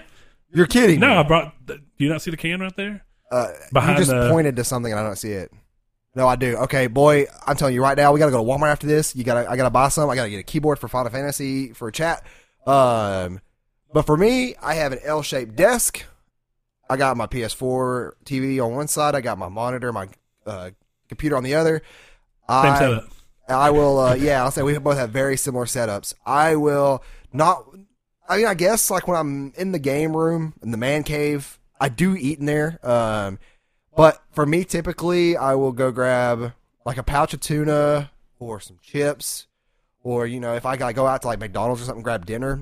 I'll I'll come in, but not while I'm playing a game. Really, I mean, every now and then, like where I'm playing Destiny or something, you'll hear me snacking on chips, or you'll hear me snacking on something. Uh, but if so, it's just chips. However, though, after that answer, we Oh, did get we did up. get some more. We got way more questions. Yeah, two B or not S. Oh, a 2B or A2, and then someone said you forgot I mean, 9S. A2, yeah. I'll throw 9S in there. But if we're just talking specifically about the females, and I'm going to do that out there, 2B or A2 is such a hard thing to answer, but I, Two B for the butt aesthetics. I I think I'm going to have to go 2B because I like her coldness, but then her actual, like, the more you play the game, you're like, she's not cold. She's just, you know, she's distant. And the whole game's funny because it's talking about, like, the idea of the androids aren't supposed to have emotions, but they clearly Yeah. do. Um, it's it's really funny. So between those two, uh, two B, I have to A two. Don't get me wrong. Also my girl and really cool at the end of the game. And I'm not going to get into that because that's I ending. haven't done it You're yet. going into ending 3 I'm gonna at go that off- I'm gonna go off 2B. and ending four. I'm not going to go into all that, but yeah, two B for me. Uh, and as far as 9S is concerned, if we're if we're throwing them into the mix, 9S is awesome, and 9S was a surprising twist as they continued to include him more in the game throughout the later endings. I saw a picture of 9S Photoshop behind a Geek Squad counter. it was super funny. Uh, I liked 9S a lot, and I think that they did a lot of weird character development with 9S in ways that you felt for him, but at the same time, it was like it's really taking on the the human idea and like he was interesting. I actually I might say that my favorite character in the whole se- in that whole game was 9S by the end of it, and that's also if, if you haven't played the game, that's all the way through to the ending E. Which is the final ending. So Yeah. yes, 9S is awesome, and AO Lost Light. Thank you for including him back into the mix. Steve Um, uh, Steve Bitto said, "What is your other hobby than gaming? Your favorite one? Uh, sleep. And if I'm not doing sleep, probably writing. If I'm not like working on like a game or anything like that, it's I'm writing or I'm thinking of a story to expand upon that I'm writing in my head, or it's me actually like I have like these little journals that I write in daily, uh, just to keep up with like fighting writer's block because that's something I deal Sure. with. Um, that's it though. So we've mentioned this a little bit before, uh, but m- my other ones, it's kind of a lot. I mean, I would say probably my main one is is writing and listening to music. You know, doing both. Um, but I also have a very vested interest in just technology in general. I really like looking and keeping up with what phone technology is doing and how phones are moving forward from a technological nature. And I like seeing what Google was talking about with technologically speaking, phones are almost about to hit kind of a brick where a brick wall where they have a lot less ways to jump forward, but they have way more Like ways consoles. from a they have way more things from a software point of view Features. To do it. Uh, I like that a lot. Let me be able to squeeze my phone to bring out Google Assistant's always kind of cool. Yeah, see, but a good good software ways. Yeah, and I do that occasionally. And AO Lost Light, who threw 9S back into that last question uh, from from 2B or A2, uh, he or she, I don't really know. I apologize. Um, what game would you pick up on only on discount? To try or own, example, I'm not sure I'd pay full price for Duke Nukem, but many for 99 cents. Uh, but maybe is what I think it meant. For 99 cents, I'd give it a go. Um, there are games like that. It's actually funny. We're talking about that. One of the games I'm only going to pick up on discount will be uh, Star Wars Battlefront 2 because I do want to experience the campaign, but I don't think I'll pay any more than $20 for that. I'm not. Yeah, I'm not. Uh, but I will buy it new. That's important. If I'm going to wait that long, I do feel like I deserve to give the development. You know, I will buy it new. I I know don't- me and you are different on No, that, but yeah, I don't care about that at all. It- unless it's a developer I really like. And the only thing I didn't do is di- okay, like the division. I didn't know where I stood in the division, but I was actually thinking about just buying it digitally. But it's still 50 sixty. bucks. It's fifty dollars. Okay, it's still Yeah. fifty dollars when I can go to GameStop and get it used for eight dollars. So for the most part, I try and support the developers that I like, and I try and support developers in general. So that's where I kind of stand on that one. Yeah, I don't. I don't like EA that much, so I'm not going to pay them any money. I will buy use a GameStop for twenty dollars. But going back to the main topic because we. Well, keep let getting me pulled answer off the of it. question. Go ahead. Sorry, I thought you were Um, done. Probably Yooka-Laylee. If that game was like five dollars or less, I may pick it up. Oh, that's actually a good one. I agree with that. I Yeah. Um, Final Fantasy was actually one of mine. I, I always told myself if I saw Final Fantasy 15 drop below 30, I'd buy it again, and it did, and I did. But that, you know, uh, something weird with Sony sales is we keep seeing the same games almost at the same prices every time they have a sale. Nothing new. Like like Horizon's always twenty five dollars or thirty dollars, and then Final Fantasy's always twenty five or thirty five dollars, Yeah. and then we always got Battlefront discounts or uh, Battlefield discounts. We have all kinds of things, but yeah, probably Yooka-Laylee and I and I, I feel for that one. I actually think that that's a good point. Yooka-Laylee is a game that I just could not give my full attention and money when it came out because a lot. And from what I've seen, it's very light in platforming. It's not really all that hard. Uh, it's not what I like about platforming games. But real quick, let's go into this main topic. And this is how do you guys feel about mid-gen console upgrades? And this was stems from the fact that Xbox One X, at least in Europe, and I don't, I think I didn't look specifically to see if in the US, but it did outsell the PS4 Pro at launch in comparison uh, in Europe. Which is interesting because, of course, while Microsoft has a big foothold in Europe, PlayStation has still been winning this gen in Europe. So, interesting switch. Uh, I would be interested to see what the North American numbers were for it as well in comparison to PS4 Pro and if it's higher or lower or maybe even closer to equal. Uh, but I don't know about that. But he said, is that something you want to see become a permanent trend? If so, what do you want to see out of them? Let us know. That was Mr. Saul that posted that. Thank you. I didn't get around to it. Uh, we had a surprising amount of answers. So, Mr. Sean No Fate, his first thing, before we hop into what our thoughts are on them, he said, short answer, no. We are console gamers. Why have we become so obsessed with power, visuals, and frame rates? Which does tie back to his thoughts and his question to us. Why has this become more important than low cost, simple plug and play gaming with local multiplayer support? Everything consoles were designed for, and PCs aren't. Due to the way mid gen console has been handled, I wonder how this would affect the next console launch. Will some gamers maybe hold back from buying a PS5, or will Sony release a PS5 Pro at the same time? Also, what about another TV? I feel we've had this conversation before. Sean, we have had this conversation before in some ways. Um, I, uh, just to touch on that, I don't think that we'll see Sony do the same thing with releasing a Pro at the same time because the idea of a Pro coming way later is that costs come down. Uh, if if Xbox would have released this uh, Xbox One X alongside the original Xbox One, production cost would have been way too high. The console, if it matched the power it has today, which apparently from uh, from something that. Um, no world or whatever uh, world's end World's sorry, End. mentioned is that and i really meant to look into that and i totally did not get around to it is that they locked in those specs somewhere around 2012 um, for the xbox one x maybe a little bit later i think it was 2012 is what he said and i'd like to look at that on a um, on a uh, article because it sounds interesting but they had to wait to release this console, and I do know to an extent they do that because they wanted production cost to match a point where they can hit a price point that's reasonable. There's no way that even people, when you're a console gamer, there's no way the Xbox One X would have been able to survive or do well or did what it did just now if it would have been any higher than $500. I said that from original. I didn't think it, I he still thought it was kind of a high price, but numbers have shown that I was wrong that it was still too high. That's good. I don't think that if that system was seven hundred dollars, you would have seen people buy it. It's too much. We saw the same thing happen with PlayStation Three Yeah. when they had a bunch of SKUs and the SKUs went all the way up to like six hundred dollars for which one. It was too much. Yeah, no, no. Uh, like you, you're gonna get the fans, like hardcore people, who are gonna buy that. Not the typical homeowner. Yeah. not the typical person bought it for their kid. So I mean, yeah, I, I know that we've had that conversation a couple times, but I still don't think we see a PS5 Pro release at the same time if we ever see them do it again.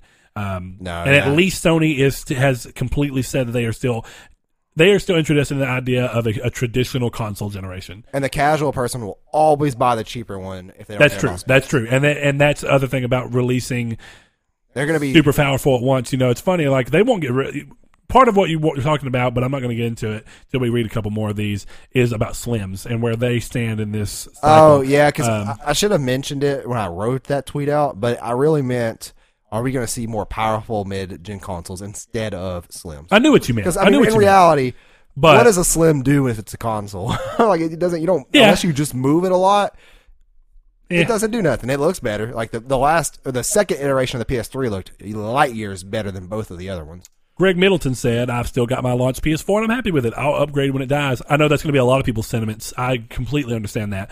Uh, and I only went up because I had the money and I had, and I was like, if I'm going to go up, I'm going to buy the TV too. And if I can't buy the TV, there's no point in getting it. So that's why I did it. And I don't regret it.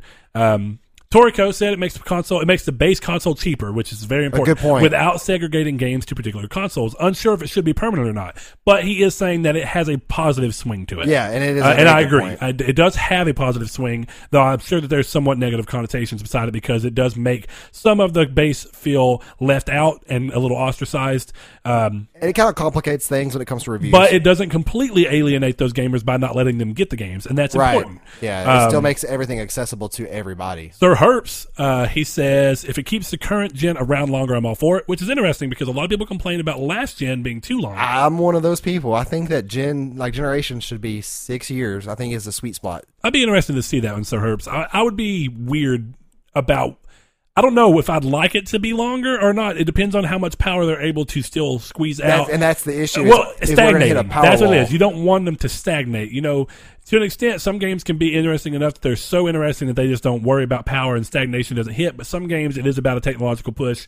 So, Mister No Fate, I know has his own thoughts on that. But Sean Santarude, congratulations on fatherhood, buddy. I know I already told you, but I'm excited for you. I'm a dad. I like it. It's fun. Congratulations. Uh, he says, I've got a pro, but don't want mid gen upgrades to become permanent unless there's a massive jump in TV tech, which I don't think there will be, uh, is what he said. Uh, Exactly. it was all because of 4K and HDR becoming more popular and mainstream, which is true. That is a big part of why we saw the PS4 Pro and the Xbox One X. It was a way to hit that demand um, and see what they could do with that within the market.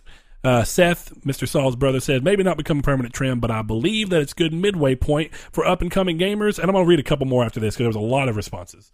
Um, says uh, jump in. Gamers will be able to jump in uh, once each system gets their feet on the ground. I'd like to definitely see improvements made to each system since they are now well established. Uh, he's excited. So I, I could agree with that. Mr gideon long time long time listener who always has pretty interesting stuff to say. He went on a little tirade apparently about avita that kind of ties into this. He says he thinks it's applicable here. In his original tweet, he said, As much as I would love a Vita successor, I don't think there's a market for a handheld with a dedicated software library. Times have changed and people will expect full console games on their handhelds from here on out, which is obviously in reference to the Switch. If Sony makes another handheld, it can't just be a better Vita. Um, and then he mentioned that he missed a lot of words that I just filled in for him. yeah. what, what did he say? Geez, miss words much kid. Uh, Uh. th- there's there's a lot of points in that. Switch has definitely changed the way that a console would be given. I think that they could do a Vita successor that found ways to bridge the gap, but I don't know how they. Again, I've talked about it loosely on previous episodes. It'd be a hard thing to do. I'm going to read one more of these. Yeah. Uh, let's see. Mr. Liam says, and he's playing Divinity now, uh, which is cool because he was playing Far Cry Primal. I'm gonna keep up with it, boy. Uh, it sorta has been a thing for quite a while. Several systems had slim versions with better hardware out not long after base systems were released. And let's not start on Nintendo with how many models there are for DS, 3DS. I actually It's want to take a time to talk about this one because I've had every every iteration of the DS. Oh, God. Every one except The 2DS DS one? the DSi XL, oh oh the DS. the DSi XL. Yeah, I got you. The But DSi was I thought you were talking about 3DS. Sorry. No, I, I'm talking about all of them. Oh God, The only one I don't have is the DS XL. You know what? You know what I'm getting next week 2DS XL. or the week after, Uh, sometime but anyway, I want to take a little bit of time to specifically put on this one. I saw it whenever he sent it in. Um, he, he's right to an extent. We see the con- the companies come out with a refreshed console design and a refreshed uh, innards, but that's not in the same scope of what the Xbox One X and what the PS4 Pro are doing. The PS4 Pro and One X are doing things to give con- the, to give developers more specs to work with, Yeah. better specs to work with. They're actually upgrading it to make games be able to utilize that power a slim just takes the innards and makes them more efficient. Sometimes adds like a better uh, modem for online stuff like that. yeah, which PS4 works out Pro better. Did.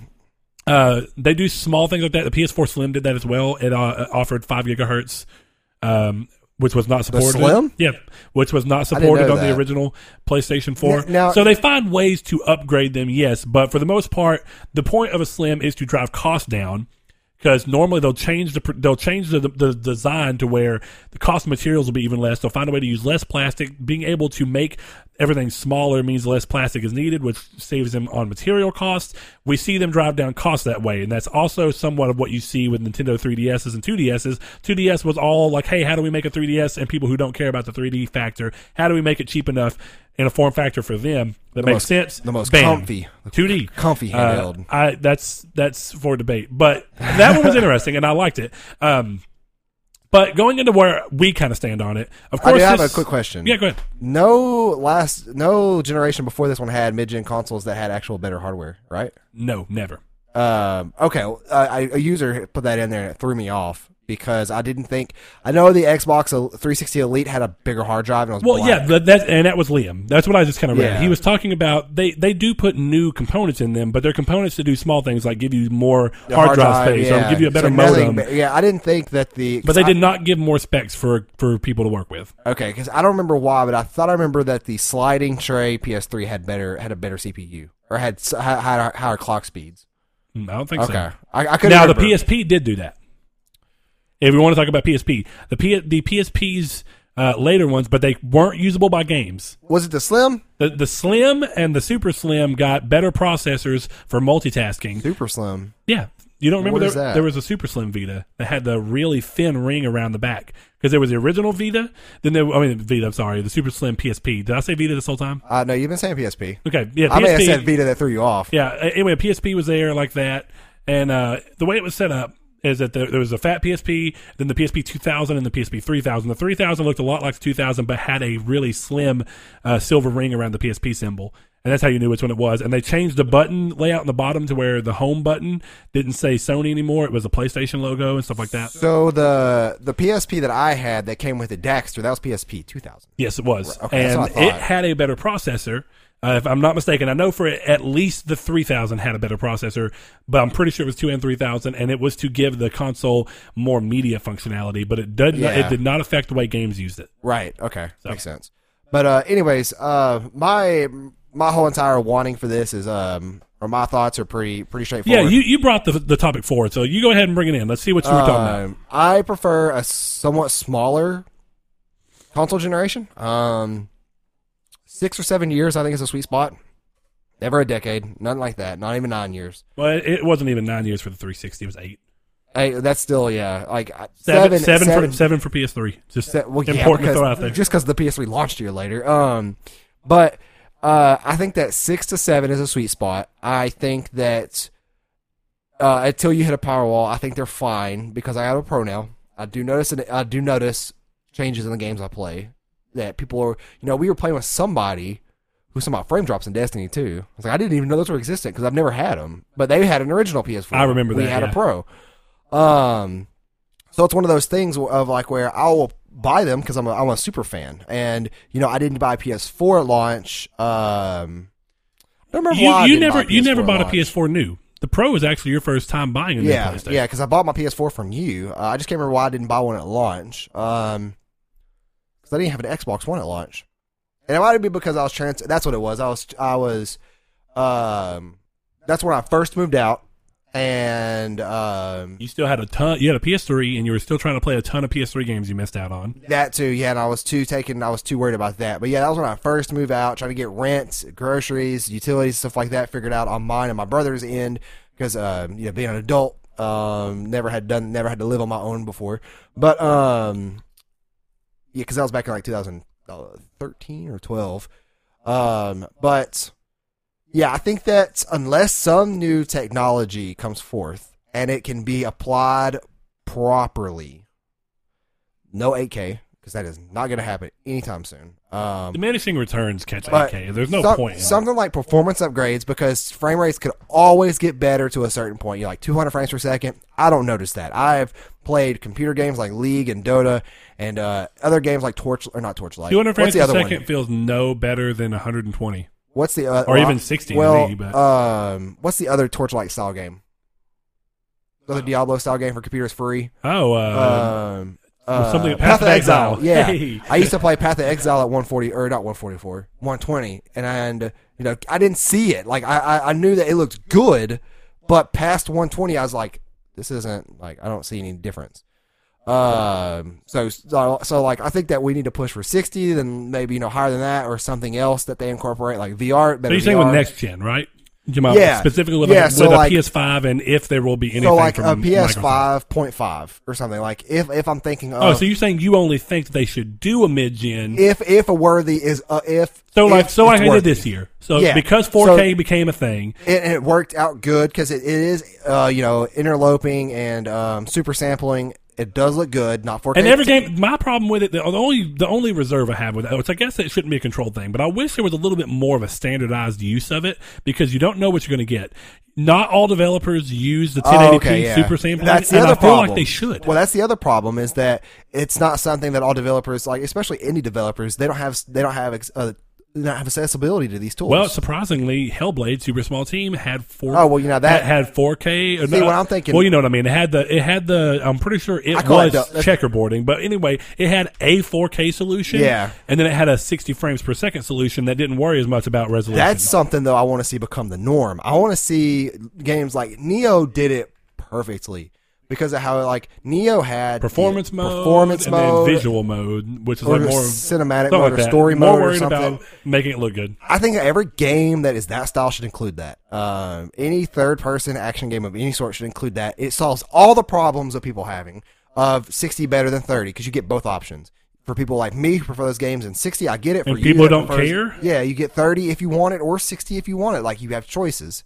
But I think that they're good for what they are.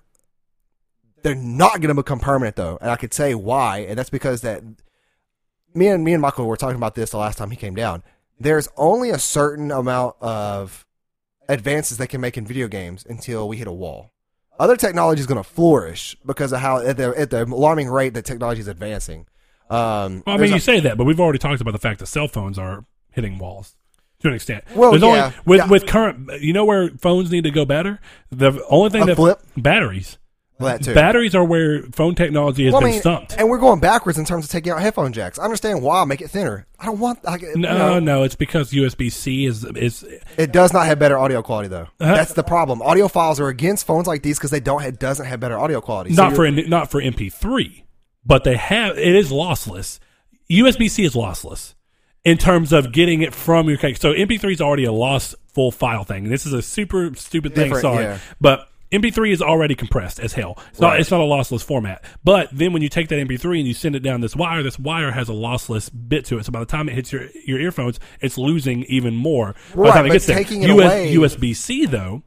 When you're when you're handling USB C, the port doesn't lose anything. It's a lossless data because it's digital but instead the, of being analog. but the complaints that people are having is that all the all the stuff they've bought, all the boards, all the switches they've bought for all their audio Hmm? can't be used. All their amps can't be used because they there isn't good conver- adapters out yet that work well. yeah, but I'm just saying, in Um, terms of why they did it, there's more than just the fact that it makes the phone slimmer. But that's there's a reason. things- It's a technological advancement But in their opinion. That's one of those things I was getting at is that anytime you take away a choice is going back a step because there's always like I mean if you added a headphone jack, what wrong does it do other than make the phone a little bit thicker? Nothing. It doesn't do nothing wrong. But okay, let's just let's just throw it on there. Do you really think that to an extent that they should have just kept making all DVD players still have a VHS on them? Was it really necessary? No, because that's actually a lost media at that point. Nobody was using. Oh, well, hold on. But I'm saying that in but forever, if there's no reason to take it away ever, then why? But see, ten years from now, I could justify that. But now, in this day and age, when headphone jacks are still being used as auxiliary cables, all that stuff, when VHSs went away, it was in a market in which DVDs were already selling so well because DVD players were priceable, not like VHS players that were two thousand dollars when they first came out. VHS players were around one hundred fifty. Were really expensive whenever yeah the Betamax. Yeah. Uh, but um, but anyways, um, anytime you take a step or an option out that has an effect on somebody is a step away. Yeah, and that's one of those things is that if you add these options and you get to a point of where you can add them and incorporate them properly and they work well, like 60 frames, perform anything performance and you add them. Performance Boost- is like dictated by vision of the game, though. If depends on what you want the game to be. If you want the game to be which this is why you- beautiful masterpiece, Yeah, which is why options works the best of any kind. And see, one thing I want to see Yeah, uh, yeah. Sorry, yeah. do. Just yeah. What I was saying was in the current thing where options aren't always given. Yeah. is normally because there's a vision. They're like, we want the game to be remembered for being this beautiful experience. And then some people are like, well, we want it to be remembered for being a smooth, fun experience. Yeah. and that's where the sixty frames, thirty frames, like we want it to be remembered. mode. I, I hope PS5 has a boost mode. That's like Now, boost mode is an interesting thing because boost mode is locked to whatever frame rate the game was given to begin with. Right. It, I get that. All it's doing is helping it to maintain the Maintain the performance locked of the frame game. rate that was already given Right. better than what the original one could. So if you had a game that skipped out on frames occasionally on the base PS4 and you go to the PS4 Pro and it has this extra processor room or this extra graphical room to try and help that, all it's doing is alleviating that to make sure it hits its target. Eh, correct. Yeah. And Now, see, if they can find a way to make targets not matter, to but then again, that adds so much. the target should It be does come back into an extent to where I agree with one thing in particular, and I still I think it's it's a half and half. I agree to an extent. Uh, no fate. He says, why has it become more important than low cost, simple plug and play gaming? Now, the, the thing is, some people have argued about what the Xbox One X is, what the PS4 Pro is. There's a million things you could say about it, but in the long, you know, the long, too long didn't read of it, doesn't matter that the PS4 Pro and the Xbox One X are still way more simple and way more plug and play, and really they still are plug and play than PC. PC is just not plug and play. There's drivers you've got to worry about. There's all these things. Now, updates are a different thing. You don't normally have to update the game to be able to play it, but there's a reason why you want to do it because normally it helps out. But plug and play is still very true with the PlayStation. You plug it in, you go buy it, you don't have to know much. You get home, especially if you're all in. digital. Like me, I just swap games now. I don't even have to get up and get a disc because I'm too lazy. So it's but plug and play is still the nature of consoles, and I don't think they're moving away. Now, what you get to this is where console would become too much when you give too many options. Like if so, in the game, let's talk about from a from a game development standpoint. Right. within the game, these options you're talking about, if they're just options. It's still a step away from plug and play because plug and play is one. Hold on, hold on, hold on. Pl- plug and play is by its most basic nature is that you don't do anything. You plug it in, you put the game in, the game dictates how it's supposed to run, and you play it. Right. But I'm not I'm not against you because the thing is you don't you don't ever have to go into the options. Whereas on computers, for the most part, you have to at least scan it to for it to be like, what is your what is what do you have? What can you run? And then if you don't want to touch it again, you don't have to. Options being there helps. Yes, it gives more people more options. But for people who are confused by those options, all it does is add more daunting things for them. Now, again, if it's done like most games let you do it, like Hellblade, you didn't have to go into the menus at all. You could you download the game, you start the game, you play it. Unless you decide that you want the game to run better, look better, whatever. Unless you decide to go, what can I do visually to this game? Then you go into that. That's what I'm talking about, though. And, and if games can continue that, it's fine. But it's a flip of a switch. and I'm not. This isn't going against you. It's actually going against what I was about to say, which is if games could find a way through game development to remove the need for a lock, which is already stupid because you want a lock for consistency's sake. You don't want the game to constantly be going to 45, 70, 30, and down then, to 30, Yeah, so a lock is important in a lot that's of much ways. more noticeable than 30 Um, dropping to 25. But you know, if, if what I'm saying is, if they could find a way for a game to go, here's a 30, it's 30, it's built for 30 frames per second, which this is actually based off the way frames are designed, so it doesn't matter. But the more you start to go into this, you start to go into the fact of too many sliders. And I, I'm even going to say that options are fine, but I want them to be defined options that I can't mess with anymore. I want it to just be like you either want 60 frames per second or you don't. I don't want a slider. I don't want a slider that says no, 70 frames per second I don't- or mid detail. I just want the game to be like we either it's the only options you have is graphical fidelity, high, low, medium. So actually a great example of that would be Final Fantasy 15. You just went in and said what graphical fidel- fidelity you want and it was just like low and you, if you get low you got more that was still too complicated, though. That was that was But like it's just one- low, medium or No, but if you read the descriptions, one was like it increased frame rate, then one said increased performance. What's the difference Well, frame- in that game? performance is a weird word to use because some people look at performance as graphical performance. But yeah, uh, regardless. Because then one was graphical better. Like I looked at that, I had to Google. I'm like, like which one? Like I ended up picking um, well, because uh, do you think visuals because yeah, again, actually in that game, that the like well, with the you- 60 frames on was actually really ugly. you're, but you're really pushing this. That's what I'm saying. You're pushing how simple it is for a lot of people. And when people have to Google stuff to be able to figure out what they're supposed to do with the game, it Well, I causes mean, issues. So I see- mean, I don't when know. you first when you first booted up your PS4, you had to do the HDCP handshake to get it to work with your TV. That's I, what I'm. I didn't have to. I watched you. I was here. No, I didn't. Yes, you, you, did. told me to do it because you were saying well, we couldn't figure it out. How do we have to Google it? Because it wouldn't display in 4K; it only displayed in 2K. no. It still went to 4K. I thought, No, we had to Google that, and we. but it was an go- we had update for PS4. It still didn't do anything for me because remember that that no, doesn't we had to go exist to now. we, we had to go to the menu on the Android on your on your TV using the Android service to get it to work. I thought we did, I don't remember doing that. I No, mean, I remember was- that we went into it to try, but it didn't change did- anything until the PS4 something. Pro updated. No, we did something. I couldn't remember what we did, but I do remember we deep dived into your your. I remember deep diving into your God, it's been a phone menu. Yeah, But I mean, like what I'm saying is that. How But yeah, it's games- complicated. How many how many games have come out on launch and been on on a console and been not as good? Like you know, What do you mean not as good? like they didn't perform that well. Like I I can't. Oh yeah, you, so you're saying like you can't think of very That's what I'm saying games. is if boost mode came out on P- PlayStation Five, or if there was an option to tick where it would overall increase the performance of played games. Sure. Maybe you had two options: cinema mode or or cinema mode 1080p 60 or 30. Then you had you know performance Within the game, correct? Yeah, it'd be like boost mode. It's overall. You just go in there and click what you want. oh, you're so you're talking about from the system level. That's what I've been talking about. I was never talking about from inside the game. you can't do that on a system level. That's what I'm saying because the games Boost mode. But but boost mode doesn't work that way. That's what I'm saying though. Is that boost? But boost mode does work that way. But no, Boost mode allows the game to run at the 60 design frames, and it, it, it makes it stable instead of dropping constantly. yeah, but I thought okay, so that's where our that's where our miscommunication's coming in. It No, sounds like you're asking, you're telling that you want the system to be able to say all games, regardless. If you want them all to run at 1080p 60, then you just force it to do that. No, no, I'm talking about just a boost, like a mode in general that you can pick I'm- that would default the games to what you'd want if you wanted it. But that. But that couldn't work because games are designed. Boost mode does not do that. Boost mode just says whatever whatever the game's already set for. All we're doing is helping it hit that. The boost mode that you're talking about is is a boost mode that forces the game to do something it wasn't designed to do, and it can't because the game wasn't designed to do that. Uh, There's not a boost mode that can exist that can make a game run at 60 frames per second or only at 30. If the game's designed in 60 frames per second and it doesn't give you an option, it can't go and cut that to But 30. what game nowadays are designed at at 30 frames per second that can't go to 60? Oh, there are Destiny 2 60 on PC. Yeah, on PC, but That's it, what I'm saying though. That's the same. But it doesn't. game. Yeah, but again, it's the same game, but it it's not designed that way on PlayStation. That's what So- I mean. so- so- it's not designed that way on the console. so that that would never be an option that that a PlayStation 5 could offer or Xbox One X2 or whatever could offer. it could offer it Because that's what I'm saying. is, but is, I, I'd like a check mark. I could, it I could it wouldn't be from the system. It would be from a development standpoint. So So it'd would be have from inside support of a that. game. The game would have Okay, to I allow. don't, to I don't that. to check that every time I log into a different game. Yeah, I'm talking about. I thought that there it is. I thought it would be possible, similar to like a PC game, where you just go in, you click, you know, 60 frames or whatever, and then you're done for good. But I thought you could do that on a system level on a PS4 with You the way they make the architecture and the way boost mode works. no, you can't do that on PS4.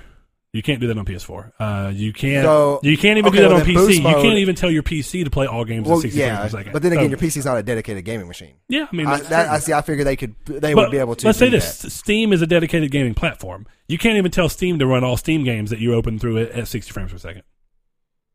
Because Yeah, I guess you're right. I never the- about because that. the problem with that is that still the game determines whether or not it can run on 60 frames per second based off of the uh, off of what you have in your computer. Yeah, the hardware. Now consoles do have the benefit of having the same things across all. So if a PS5 Pro came out, it would have all PS5 Pros have the same console guts. Yeah, But I you're, like, you're still going to run into the issue of unless the developers are going in and developing these games to be able to hit the marks that you're trying to set it in from a system level, it won't work.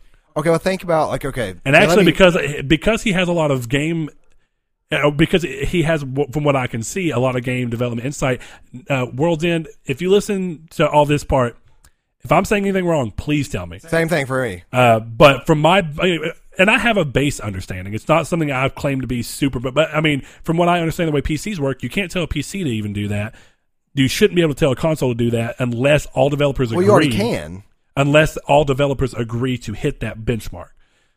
Well, I mean, that's what the thing is, is that all developers don't agree to hit 30 or 60. So then, like, when the 30 games, they just don't drop. They just Yeah. run to the preferred. That's but what you're I'm saying. but you're saying not, boost mode will let you say all games run at 60 frames per second. No, no, no. Well, That's what I'm saying. No, I'm saying an option that would be cinematic or an option that'd be action. And it'd be just like in Nioh, where if it runs at 60, it runs at 60, but keeps it at a locked resolution. Then your cinematic would be locked at whatever the new resolution would be, because it's not going to be 1440. So it must be checkerboard 4K. Instead of auto docking to like 1080 or something, you could actually go in and set your profile up to have these set options. That's what I'm saying. That would be, that would change. But they would only work if the game supports it. That's how boost mode is. No, boost mode's not. It's boost mode is supported on a system level. That's a, I may be getting, I may be, I guess I'm misinterpreting what I'm thinking. What you're saying, uh, just give it one more shot. I want to hear. Okay. it. I want to hear. So it. there is an option within the PS5 settings yes. That if I don't want to play a game at 30 frames, I can have it play at 60 if it's supported. Think of Nioh, Hmm? that system that you go in and checkmark.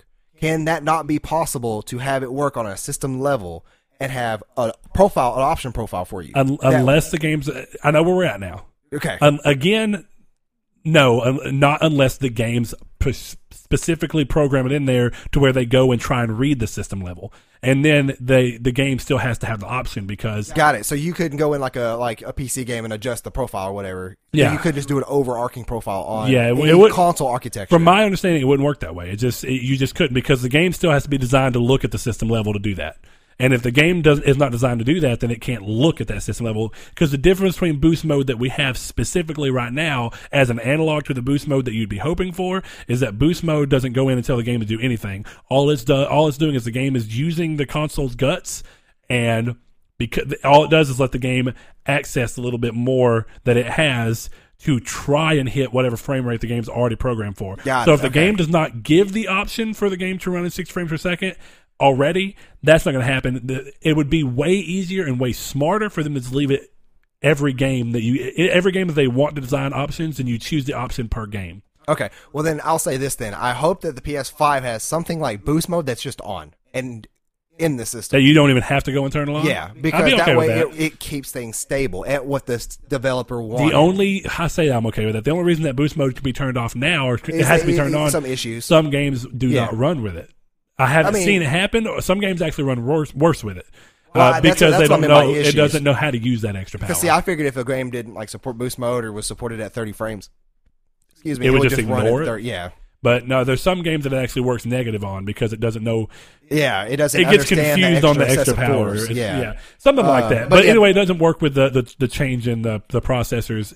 From my understanding, they're all definitely, and even World's End said it last episode. They all use Jaguar CPUs, but they all have different Right. clock speeds. Yeah, which Um, is um, something I'm interested to see if that changes. I actually responded back to them saying I'm wondering if you know the way Ryzen came out with a good price to performance CPU. I'm wondering if that's going to have any impact on the new consoles. If if newer consoles, like when we start to see a PS5, if it'll actually have Ryzen.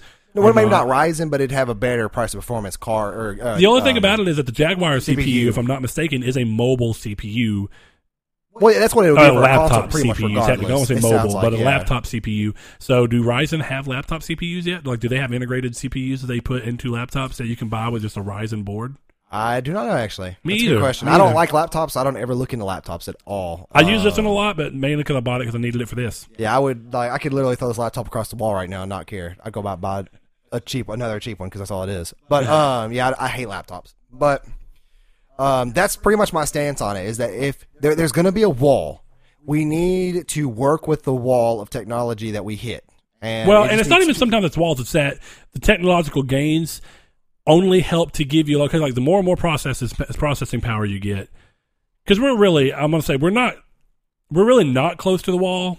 But in the We grand, but in the grand scheme of things, we are. Yeah, Um, because the wall right now is like we. Um, one issue is that there is no 1440p TV. I mean, what I want to say And is I'm like curious if that could become a thing. Do you know? Do you know much about panels to know if that could become a? a I, I don't. I don't know about how that works. I don't. Uh, I mean, see, your phone, your phone has got the normal, which always has a weird aspect ratio, eighteen nine, which is two to one. Yeah, really. 89 by Um, 1440p. But that's a fourteen forty p screen. But normally, you know, my our we have a standard sixteen nine relation, um, you know, uh, ratio on, on, our Nexus six P, uh, Well, and it was on fourteen YouTube forty videos, p. don't you? Yeah, Yeah, they but just zoom to pinch. but even the then, but even then, our six Ps had 10, uh, had normal aspect ratio screens at fourteen forty, but that's the same as a ten eighty. So I don't know why it wouldn't, but I don't know enough about panels. See, so like I'm, I'm curious as to I know they won't become a thing because nobody's gonna buy a 1440p over a 4K TV.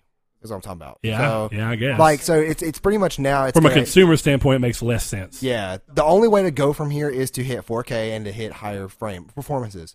Because, and I'm talking about this from like a technological standpoint, not a creative standpoint. Because at that point, after we hit that, it's gonna be a while before any of that 8K comes out. And if Well, it is, and, it's and take be, away 8K because 8K is where I'm going. When you talk about from a visual standpoint, what we stand to gain more from a technological standpoint is when consoles and games have more access to better CPUs. When they can Right. use better CPU stuff to do better physics and things like that, that's important because what we're what we're seeing right now with this console generation, again, World's End, correct me if I'm wrong, but my understanding seems pretty actually solid on this one. Um, is that the CPU can't do everything that they need to do, so people, the developers are finding ways to offload some of the CPU stuff onto the GPU. And- which is doing the whole extra memory split, right? which is part of why the whole CPU and the system and everything shares the same eight gigabytes of RAM. that it's it's a mixture of being video RAM when it needs to be video RAM and I think it's called ES RAM. ES RAM's only in the Xbox One. Well, that's what I'm talking about on the Xbox One. Yes. Yeah, I think that's what that's called when they offload parts of the CPU to the RAM on the Xbox One. I think that's what isn't that what ES? Well, it's is? just it's like super fast RAM that they can offload things into, so it processes Real- quickly, okay. Uh, but on all that, that's where technologically we stand to gain in gaming. Because, and don't wrong, there's a lot of visual things that can be done too. Assassin's Creed Origins, I actually had a lot of fun with it. Really good game. I enjoyed it a lot more than I thought I would, and I, I I'm glad. I don't feel like I wasted money. But the game is kind of ugly. Just in, in all sense of the game, it's a great Yeah. game. I, didn't, I don't regret buying it. But if you look at it, definitely in comparison to stuff that's come out this year, it's ugly in comparison. well, and see, I- Uh, so, of course, that's what I'm saying. From a technological standpoint, as we continue to hit, open world games can get more in depth. Uh, Well, no, no, no, but Linear games hit a wall yeah, sooner or draw later. distances can get better. Water better. physics can get better. They can. I'm talking about though reasons, big reasons on why you would if, if a- because if a visual new- fidelity goes away. 4K is already an issue. Some people can't see the difference between 4K and 1080 when you sit so far away because Is it like what eight pixel density or pixel density gets to be a thing where so far away you can't you can't visually see the differences because of it's it, what it comes down to is that I thought that was a myth. 8K is basically pointless because of diminishing returns. No, your eye can only see so much detail from a certain distance.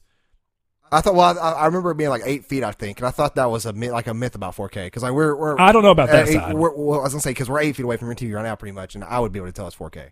Yeah, we're like six foot, but still, If I laid down, I would not be touching TV. it's about.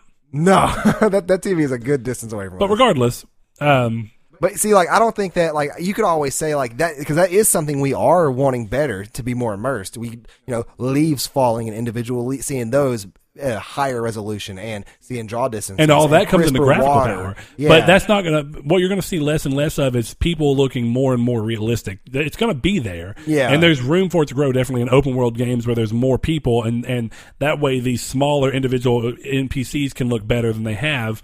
Um, but you're gonna mainly like games like Uncharted Four. They stand to gain more from physics, what they can do with physics, and being able to do that in 60 frames per second instead of 30 if you want them to. Um, but there's a lot to be said. Games development is so weird that trying to talk about what a PS5 and PS5 Pro and Xbox, whatever they want to call it, um, would be is just almost impossible, and you don't know which way gaming is going to swing by then. With social gaming being more of a thing, the next consoles may have more power, but have a bigger emphasis on the social side of things, which we already saw this gen.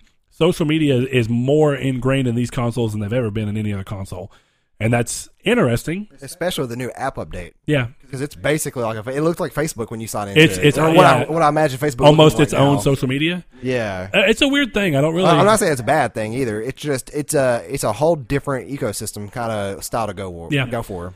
But anyway, I mean, I'm okay with it. I think that the idea it has its ways of working, and like I say, it has to release later in the generation to make the console's price make sense. I would say five years is a good. It's a four good. four years. Like what Xbox well- One's doing is fine. Honestly, if PS4 would have waited, but if PS4 would have waited to do a Pro exactly as it's spec now to what an Xbox expects, it would have gotten demolished.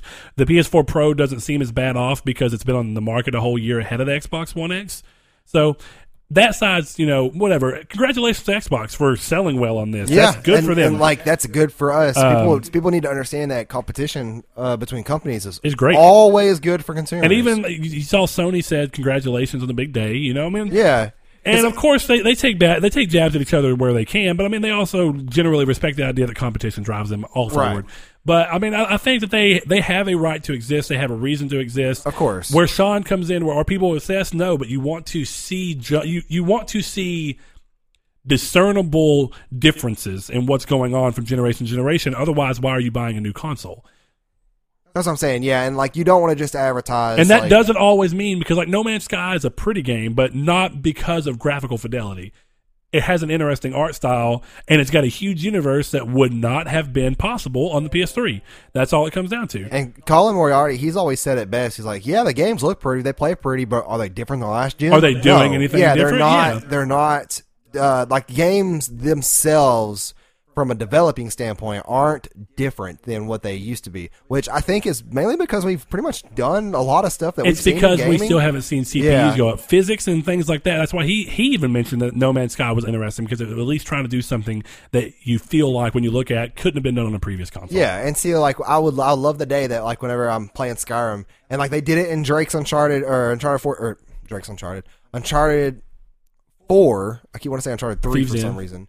Yeah, where uh, that he was running along the side of a dirt mountain. He saw dirt falling down. Yeah. as he ran, and it wasn't like pre, it wasn't pre-scripted dirt, or it might have been, but where it wouldn't go before his foot hit it. The second his foot hit it, you'd start to see it. Yeah, and like when And they're dragging you around in the mud, the mud's Yeah, taking the- up on your yeah. jeans, and it's So, actually like- leaving ruts in the mud. Stuff like that is something to look forward to. It's just hard to market that. So I think that that's that's why I think that Well, you can market it, and they do market it. That was actually one of the big things they used, but the game also just looked beautiful. Well, so I mean, I don't know. Yeah. And there's a little bit to be said Well, about that's about games doing consoles. things, yeah, because games are. He's saying from a gameplay level, they can't. They're not any different. Yeah, in, in, they are. You can still they're not, make a game uh, that plays exactly like Uncharted on PS2. You may have to scale a lot of things back to make that possible, but you can do it.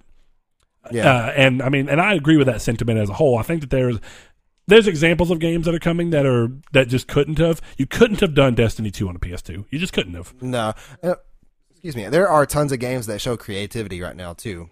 So I mean, Not uh, to say like anything Yoko Taro's done is creative. Like it's one of a kind originality. yeah, and I mean, he Whereas- wants to. He's saying that games are, and again, smaller games. I mean, you want to talk about like that? There, there are v, uh, VR. VR is perfect example of things you couldn't do back then.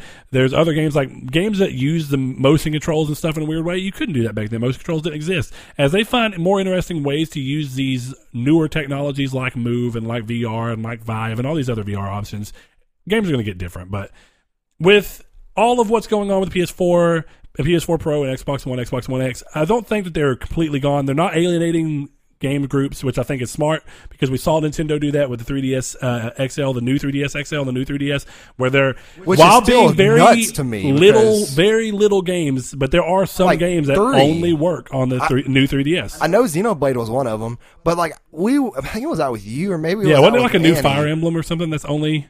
Well, no, I, I thought I remember seeing a case or like even a uh, like a display case for a game that hasn't came out yet. I'm like, why does that look weird? And I'm like, oh, it's a new 3DS game. Yeah. there's like four of those. It's weird. I, I, So and that's why I'm glad that, That- Xbox didn't do that. Now, don't get me wrong. In, from how long it's been, because at that point it's a new console. Just call something different. If you're gonna do it on a large scale, like Nintendo didn't, I still think that's a dumb. I don't mind all of Nintendo's reiterations. That one I did. Like the bigger it was a dumb one. The bigger thing that's gonna be weird is that Xbox is really pushing, even though it's a much more considerable jump in power than the Pro was with the Xbox One X. They're still acting like it's a iteration of Xbox One when it didn't have to be. So it makes you wonder: Will Xbox ever make another traditional console? Or, or we know PlayStation's going to, but that's going to be the bigger thing. Take away. I guess this whole conversation leads to the point that if you take away the the, the PS4 Pro and the or the chances of the PS5 Pro, what happens if PlayStation is the only one that comes out with a traditional next console that only plays PS5 games, but or that PS5 games only play on, but it can still play everything else, whereas Xbox keeps coming out with these consoles that every one of their consoles, including the Xbox One, can play. It seems almost impossible. so you're though. saying like a universal PS4 system that can play the new ones and the old ones, and you're saying a Xbox Well- console that can only play the new ones. no? Well, flip that because Oh yeah, that's yeah, right. because PlayStation are saying they're going to make a traditional console, tr- P- PlayStation Five, which sounds like it's going to be to where any game that comes out that's a PS5 game will not play on PS4. But Right. Xbox One X, in the way they've marketed it, even all though it could have been a new console, they Yeah. could have made it exclusive. Where if you, you play can it, still play the games that you play on Xbox One X on the original Xbox One. yeah. But And- what happens well, if they do that again? One. What if they come out with this Xbox One Z? Let's just throw a random name onto it, and it's way more powerful than Xbox One X. But still, every game that comes out on it can still play on Xbox One. That'd be so crazy. But there's a chance that that's what we see. It's brilliant, to be honest. Like that's a there because at that point you would eliminate backwards compatibility in a good way, though. Well, you could, could by introducing forwards compatibility. right? That's a crazy thing. I never thought about it that way. It's so weird. But I'm not going to condemn them for that because if they do something like that, that would be super interesting. It's a weird. It's a weird business tactic because people have no reason to upgrade unless they want the power.